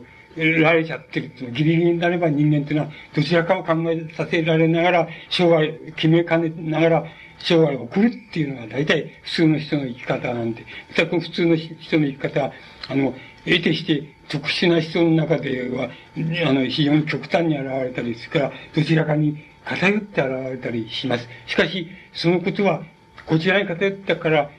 あの、いいとか、こちらに偏ってからいいとかっていう問題じゃなくなくて、絶えず人間はその二つの岐路の中に、あの、生きてるっていうことが、あの、言える、言えると僕は思います。例えば何でもいいんです。まあ、受験生な受験生で、えー、を見ましても、絶えず勉強しながら、まあ、3月には試験があって言って、それで、俺は東大行くか、じゃなきゃもうこれでもって、ね、なんか勤めて、なんか、あの、どっかに勤める職人さんとして勤めようかっていうようなことを、絶えず自分の中にあると思います。それで、どちらかに行こうかっていう。で、あの、もう俺はこちらにしちゃおうかとか、こっちに、こっちにも一本やりにしちゃおうかって、もう死んでも、浪人しても何でももう、こっち行くんだっていうふうにしちゃうか、どちらにしようかとかいうことに、例えば、受験生でも絶えずそういう岐路に立つわけなわけです。つまり、そういう岐路っていうのは人間の中に避けがたいわけで、あの、それ、その岐路っていうのを、あの、キルケゴールなんか極端な人ですから、できなかったんですよ、自分。できなかったその体験を踏まえて、しかし、この反復こそが重要だ、重要な問題なんだ。まあ、信仰の問題でもあるし、また、あの、生きる問題でもあるっていうふうに考えたわけです。で、もし、この二律背反の、あの、岐路っていうのを我々が避けようと思うならば、一つだけ、あの、その避けようと思った人はいるわけです。それ、僕が、僕の知ってる、あの、知れてる人で言えば、えっと、知れていて、僕は好きで、好きな人ですけども、あの、シモン・ベイユっていうフランスの女の、あの、哲学者がいますけど、この人は、もうちょっと避けようとしたけど、どう避けようとしたかっていうと、これは僕なりの、自分なりの解、僕なりの解釈でそう言ってて、当たってるかどうか知りません。つまり、要するに、あの、人間、つまり、こう、非日常的な、あの、際どい、それからまた偉大な嵐みたいな、そういうところにたまたま出会う、そのことを自分の重要な問題としようか、あるいはそうじゃなくて反復される日常っていう生活を自分の生涯の、あの、重要なものとするかっていう、その、岐路に立ったとき、その岐路を、あの、こう、なんて言いますか、やめるって言いますか、あの、岐路を越える道っていうのは何だろうかっていうふうに、あの、文友って人も考えたと思います。で、彼はどう、どう考えたかというと、偉大な嵐にぶつかった人であろうと、そうでなかろうと、そうでない人も、あの、そうでない人も、まあ、言ってみれば、時間の中で、つまり、え過去とか未来とか、そういう歴史的な時間の中で、あるいは生涯の時間の中で、まあ、もがいたり、あの、あの安心したり、楽しんだりして、送って生涯を送るんだと。しかし、あの、そういう偉大な人、それから偉大でない人、ごく普通の人って言いましょうか。反復、生活を反復している人。そういう人たちの、あの、精神の領域の、まだもう一つ向こうの方に、あの、一つ精神の領域がある。それは、あの、無名の、無名の精神の領域であって、無名の領域であって、あの、真に偉大な人、偉大なものっていうのは、そこに精神の置き場所を置く、置くんだっていう、いうふうに、ベイユっていうのは考えたわけです。もちろん、それは、無名で、無名の場所だって、無名の人だから誰も、どの人がどうだ、どの人がそうなんだっていうことを、なかなか言え、言うにも言えないし、証拠も何にもないと。しかし、あの、真に、真に抱いたっていうことを人間にとって真に偉大なものっていうのはあるとすれば、そういう普通言われている偉大な、嵐に耐えた偉大な人、ヨブみたいな人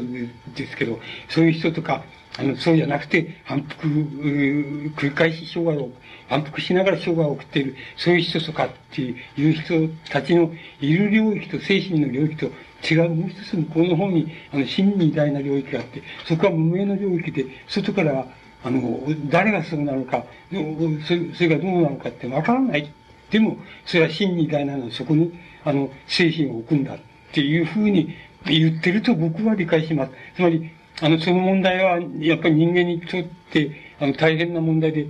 問題だと僕は思いますけど、キルケゴルはやっぱり、あの、養分を中心にして、あの、書いて体験的に言えば自分ができなかったことを、弱点を、あの、掘りに掘ったっていうふうに言うことができると思います。それ、掘りに掘掘って、やっぱり反復っていう概念を、あの、自分の哲学の主要な概念として、あの、こう作り出したと思います。それからもう一つ、あの、あえて言いますと、その、つまりこれは、なかなか内村監督なんかもそうなんですけど、言いにくいんで、いや、いや、いや、っていうか嫌な言い方でしか言いにくいんですけどね、あのこの人間、人間のこう受け、受け取る苦難って言いますか、人間はどうして苦しむのかって、あの、あれあるいは苦しまざるを得ないのかっていうことに対して、苦しみには、あの、三つあるって言って、こういう内村勘三が言ってるんですよ。一つは、罪の結、罪を犯し、罪を犯した結果だと、つまり、あの、えー、フィジカルないし、メタフィジカルな罪を犯した結果として、苦しみっていうのは起こると。それからもう一つはやっぱり、あの、神から下る懲罰みたいなものとして、あの、しての苦難っていうのが起こるっていうふうに言ってるんです。これは、非宗教的な人にはあんまりピンとこないだろうけど、宗教的な、あの、信仰を持ってる人にはピンとくるんじゃないかっていうふうに思います。で、もう一つあると、三つあると、もう一つあると、それは、信仰のその、なんて言いますか、深さって言いますか、度合いって言いますか、それがどのくらいである、どのくらいかっていうことを神が試みるために、あの、試練としての苦難っていうのがあると。それで、読むっていうのは体験したのは、この試練としての苦難なんだっていうふうに、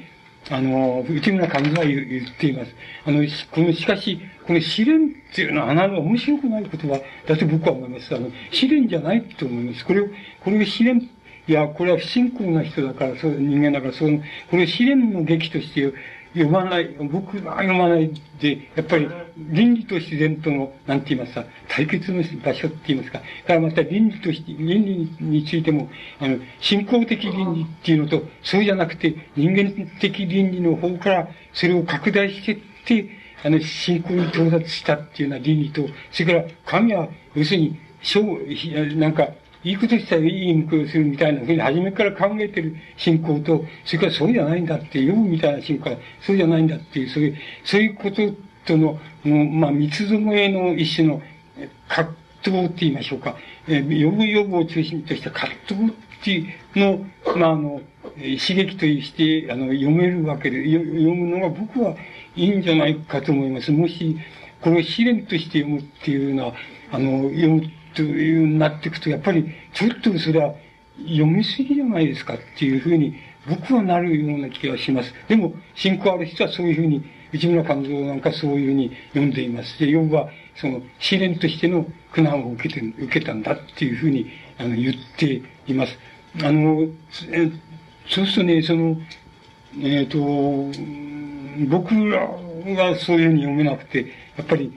あの、自然っていうものと、倫理って、あるいは人倫というものと、信仰っていうものとの三つどもえのその、こう、あり方、また、葛藤対立の仕方っていうのを、一つの、あの、融合を中心としたドラマにしてあるっていうふうに、まあ、あの、読めるわけ、あの、読めるわけです。ただ、要するに、キルケゴールっていうのは、あの、えっと、試練、あの、試練っていう、やっぱりこと、試みられるっていうことですけど、あの、キルケゴールが、要するに、やっぱり言いたい、あの、優秀だなって言いますか、偉大だなと思うのは、あの、内村勘三がそういうふうに、あの、人間の苦難には3種類あって、なんて言われると、え、そうかなっていうふうに、そんなにあれかなって言って、呼ぶの、呼ぶ記の中の呼ぶの受難っていうのも、それは試練として、神から受けた試練として読めるかなっていうふうに、ちょっと多少疑問を生じていきますけども、キルケゴールはね、あの、そこからその疑問からね、こう3種類あんだみたいなことを言わないわけですよ。要するに、あの、試練に近いことを言うわけですけど、ただ要するに、あの、試練をね、試練という学問があるっていう、つまりむしろその試練っていうものを普通、あの、ああ、試みられたとか、ああ、ひでめであったとかっていう意味合いに取らないで、あの、試練という学問っていうのがあり得るかどうかっていう、あの、問いにしているわけなんですよ。そこはやっぱり、あの、生きるゴールってのは、やっぱり偉大な人だなっていう僕らは思います。あの、そ試練、つまり試練学っていうのを誰か作ればいいと思います。試練学会っていうのを作ればいいと思います。その試練学っていう、つまり試練っていうのは学問になるかどうかっていう問いを走っているわけです。あの、キルケゴールは結局そこまで行っちゃう、やっちゃうわけですよ。それで、あの、試練学っていうのは、その、成り立つかで、唯一成り立つところがある。それは何かって言ったら、あの、つまり、倫理を課するものが、要するに、無限の向こうからやってきて、やってくるってことが一つの、試練学の一つの、なんていうか前提になる。それから、もう一つの前提って言いますか、前提っていうのは何かって言ったら、必ず個人を訪れるっていうことだっていうふうに言っています。つまり、あるいはもっと言いたい、きっと個人の内面を訪れるって言いたいんじゃないかなと思いますけど、要するに、あの、支援学っていうのが成り立つすれば、無限の向こうの方からやってきて、その、ちょっと、ね、根本のところはよくわかんないけど、無限の向こうからやってきて、それで何かをし、人間に強いると、まあ、もちろん倫理を強いるわけ、ある。あるいは、どうせ、こうせって、どうするか、お前はどうするかっていう、試みを課せられるっていうことでしょうけど、そういうものを課せられるっていうことと、えー、倫理的に課せられるっていうことと、それから必ずそれは、個人を訪れるっていう、個人を必ず訪れる。その二つの条件を前提とすれば、あの、試練、一種の試練学っていうのが成り立つんだっていうふうに、結局俺はそういう言い方に近いことを言っています。つまり、あの、それ学にしちゃえばいいんだっていう、学問にしちゃった方がいいんだ。つまり、客観的にしちゃった方がいいんだっていうふうに、あの、そういう、そこまで徹底的に言うんならば、やっぱり試練っていう概念を、あの、無限に掘るっていうことになります。掘り、掘り、掘ると言います。三井村感動的に言うなら、あの、あいつ非電面になったら、まあ、お前それは非電なんだよ。しょうがねえじゃないかっていう、いうことになっちゃうわけです。それで、あの、冗談じゃねえよって言って、非電も一番ねえよっていうふうに、こう、反発する以外ないっていうふうにな、なっちゃうわけです。そうすると、両方とも薄っぺらになっちゃうんで、つまんないんですよ。つまんなくなっちゃうんですよ。あの、つまんない次元になって、我々は要するに、しょっちゅう日常、現代でも日常そういうの繰り返してじゃないですか、そういうつまんないことを繰り返しているわけですけど、そういうようになっちゃうわけでだだけど、結局はやっぱり、あの、一種の試練学っていうのが成り立つし、試練学っていうように、あの、試練っていう概念をもっと試みっていう概念、つまり自分より徹底的に有利なと思われるものからやってくるとしか理解できないような、そういう倫理的決断をしう、そういうものっていうのを、あの、試練と言うならば、その試練を学にしちゃえばいいんだ。あの、学として成り立たせればいいんだっていうところへ、あの、このキルケゴーは、そこのところへ行っちゃいます。だから、僕はやっぱり、内村勘三は心情的、あるいは情情念的な概念のところ、多いところで、あの、止めてしまっている試練っていう概念を、あの、概念は、あの、キルケゴールは、あの、一種、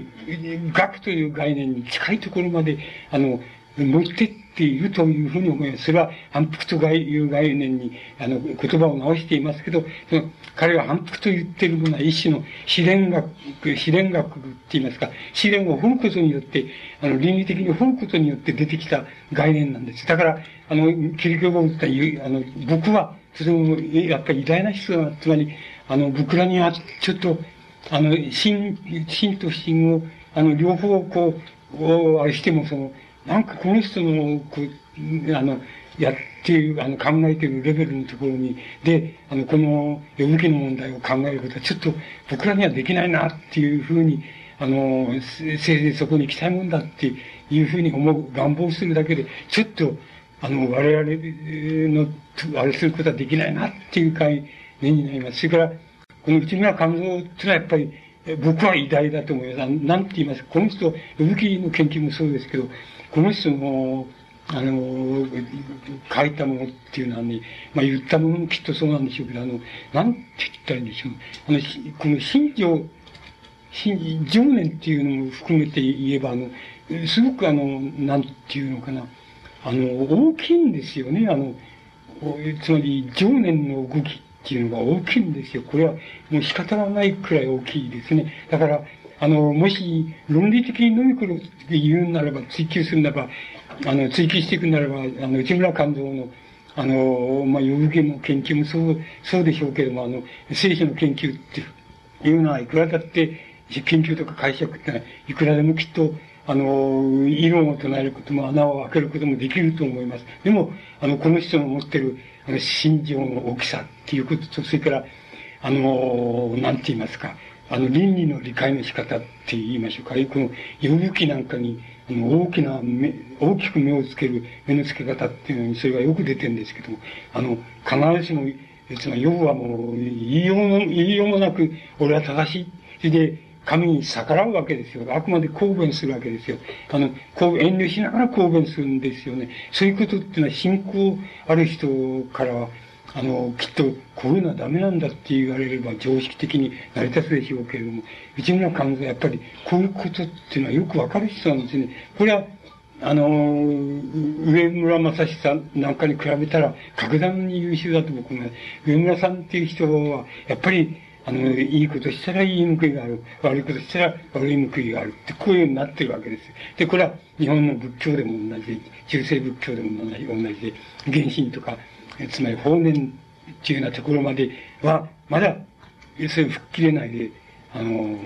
えっと、生打仏、つまり死亡の年号、念仏だけでいいんだけど、信仰ってのは念仏だけでいいんだけど、あの、いい行いをするっていうことは助けになるぞっていう、え状業としてはいいことだぞっていうふうに言うわけですよ。言ってるわけですよ。で、すと、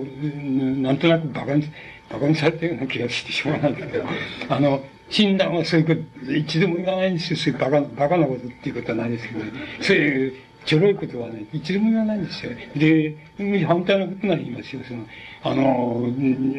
要するに、えー、ね、あの、えー、こう、善人を往生する悪人なのおさら往生するとか言ってみたり、おあの俺はどういうふうに、えー、振る舞ったって、俺はどうせ地獄が一条、俺の住みかだとかって言ってみたりね、あの、ちゃんと言うわけですよ、それです。もう、そういう、なんて言いますか、もうそういうことについて、あの、いわゆる、どう言ったらいいんでしょうね。あの、その、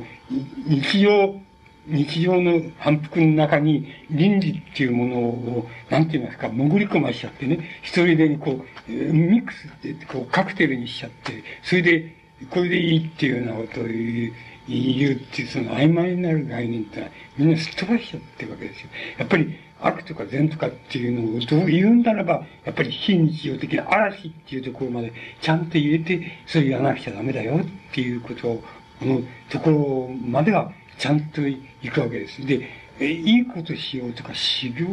坊主の修行しようなんていうふうに考えたらダメですよっていうふうに、あの、浄浄土へはいけませんよっていうふうに、あの、診断はそういうふうに言うわけです。言うんで、そこまで言うわけです。つまり、あの、そこでも非日常的なもの、嵐っていうものと、嵐、善悪の嵐っていうものと、それじゃなくて日常を日常、つまり、これは善悪というよりも、習俗とか、あの、習慣とか、あの、言った方が、つまり、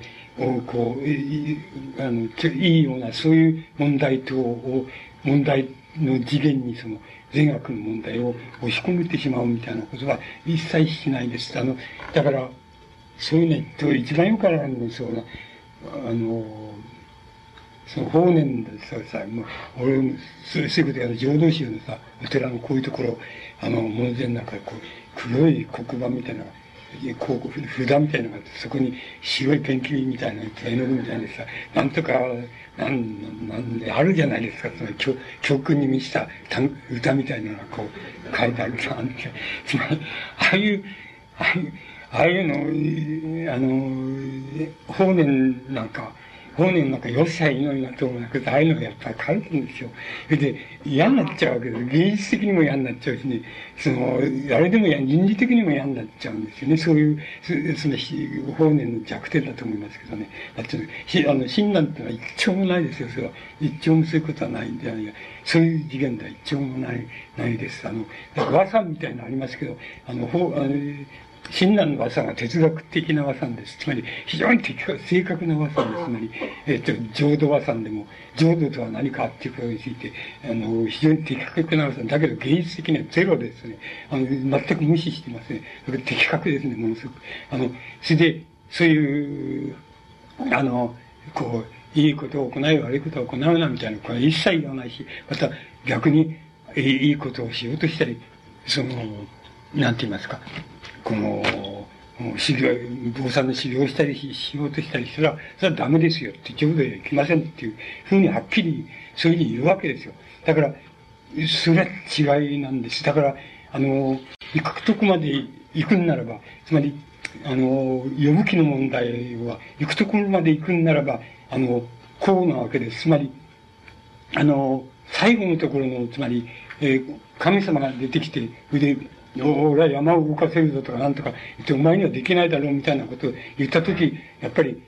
ヨブが、ヨブがその、それを馬鹿にしてって言いますか、それ馬鹿にしてじゃないんですけど、そんな馬鹿なっていう、そういう、あんたの、あんたの言うことの中には、ちっとも倫理っていうのは含まれてないじゃないかっていう、っていう、何も、倫理について一切が、もう何もないじゃないか。あるいは自分が信仰が熱いにもかかわらず、あなたを信仰して、それが熱いにもかかわらず、こういう苦難を受けて、受けてる理由がちっとも述べられてないじゃないかって、あの、何も述べられてないじゃないかっていうことを、あの、なんて言いますか、筋書きとした、あの、呼ぶ気の続編って言いますか、第二の呼ぶ気って言いますか、それを皆さんはやっぱり自分でもって書い、読んで、自分でもっておかしいと思った、すごい、そういう自分で書いて直しちゃった方がいいと思いますよあの、直しちゃった方がいいと思いますあの、どうせ、わかんないけど、僕は研究家じゃないからわかんないけど、呼ぶ気も単独の一人の人が書いたっていうよりも、きっと、たくさんの人がこう、手直しをしながら、直しながらこう書いていったっていうふうに考える方が、あの、自然だと思いますからね。いくらだって手直ししたっていいんですよ。だから、あの、こ、これちょっとおかしいじゃないかと思うところがあったら、もし皆さんに思うところがあったら、やっぱり、一緒なら俺、俺が、俺が信仰してる神っていうのの性格っていうのを考えて、で、こう、こうであって、こういう条件がなくちゃいけない。で、こういう条件があるべきだっていうのを元にして、やっぱり終わりのところは、あの、取っちゃってね、それで取っちゃって、自分で考えて作っちゃった方がいいと思う。作った方がいいと思う。どうせ誰かが作ったんですよ。あの、作って、やっぱり一人の人じゃないんですよ。あの、多分一人の人じゃなくて、いろんな人がこう、代々書き加えてこう言っちゃったっていう。それで、そうなっちゃったっていうふうになって、あの、大体これやっぱり、あの、え最後にこれはこの、このなんか、こう、皮膚病にただれて、それで財産が取られただけで、それで、あの、神とは、まあ、和解の言葉で和解したって、こういう、これだけ言っちゃうとかわいそうじゃねえかっていうやつがいて、きっと後に加えたんだと思うんですけど、だから、あの、違うって思ったら、やっぱり違うように、あの、自分が続編を書いてしまえばいいわけです。あの、表現してしまえばいいわけです。あるいは表現するしないに変わらず、ご自分の倫理観っていうのが、そういう納得しなかったらやっぱり、ここは違うんだって納得しないっていうふうに、あの、言い、切っちゃった方がいいと思いますね。あの、言い切っちゃった方がいいし、また、そういうふうに決めて、あの、自分、自分の、あの、こう、心の、ね、心の振る舞い方の輪郭っていうものを、あの、決めていった方が、行くのは本当だっていうふうに僕には思います。あの、内村監督も、あの、優秀ですからね、あの、うん、あの、ここは違うなんて、ここはこういうふうに言われてるけど違うだとかね、あの、ここは誤訳だとかね、やって、やってますからね、ちゃんと。だから、あの、そそれは、しても失礼に当たりませんからね、あの、自分でそういうふうに変えてしまって、自分の納得いる結末に持っていくとか、登場人物に持っていくとかね、そうしたら、あの、よろしいんじゃないかと思います。それが、あの、読む気を、あの、読むことの、あの、最後の、なんて言いますか、最後の完成だっていうふうに、あの、僕にはそう思います。あの、えー、同性のことですから、そこまで、あの、言っちゃった方が、あの、よろしいんじゃないでしょうか。あの、そういう、あの、書くことができないとしても、あの、そういう自分の考え方からすると、ここはこうになるな、こうはいかないなっていうふうなふうに、自分なりに、あの、思っちゃった方がいいんじゃないでしょうか。そうすると、あの、呼ぶ、呼ぶっていう人物は、呼ぶ記の中の呼ぶっていう人物は、あの、新約、福音書の中の、あの、キリストと、キリストイエスと、あのとてもに似た、あの、性格が与えられていますから、あの、なぜキリストイエスが出現したかとか、あの、そういうふうに位置づけられたかっていうようなことがとてもよく、あの、理解できると思います。まして、自分で、自分だったらこうだなっていうことをも交えてその呼ぶ気が読めたら、新約聖書の理解がとても楽に、あの、楽になるんじゃないかなっていうふうに、まあ、僕には思いますけど、あの、大体僕らは本来言いますと、僕らのは自分の考え方をこう入れ込む余地がないほどもいろんな人の、あの、いろんな偉大な人をかい、あの、書いています。つまり、えー、それでまあ、意地悪なことを言う、あの、ユングみたいな人もいますし、います。だから、ほとんど全部、あの、いろんな人がもう言いたいことはみんな言ってるっていう、それぞれで言ってると。だけど、どう、どういうふうに言った偉大偉大な人が言っても、やっぱりにあの、細かいニュアンスまで言うと、それぞれ誰とでもちょっとだけ違うんですよね。あの、だからそのちょっと違うところが、あの、自分の問題として、こう打ち出せるっていうことだと思います。それがあった方がいいと僕は思います。で、だから、僕らも、あの、何も本当は言う余地はないんですけども、言う余地はないほど、もう言い尽くされてるんですけども、あの、少しだけ、まあ、申し上げることがある、あの、あるとすれば、まあ、え今日申し上げましたとところに尽きるわけで、まあ、今日申し上げましたところも、僕、自分の考え方っていうのを、ほんのわずかなところで、大体はみんな言ってることは大体同じだよなんていうふうに思えるところは同じです。ですから、これくらいは今のところ僕が、えっ、ー、と、何か自分なりのっていうふうに思っているわけですけど、あの、まだできないでいるっていうところで、で、自分なりの、あの、考え方が、あの、尽きるところが、今日お話ししたところで、あの、全部だと思います。あの、えー、皆さんの、なんか、ご参考になればと思いますけど、ならないかもしれませんけど、あの、これで一応終わらせてね。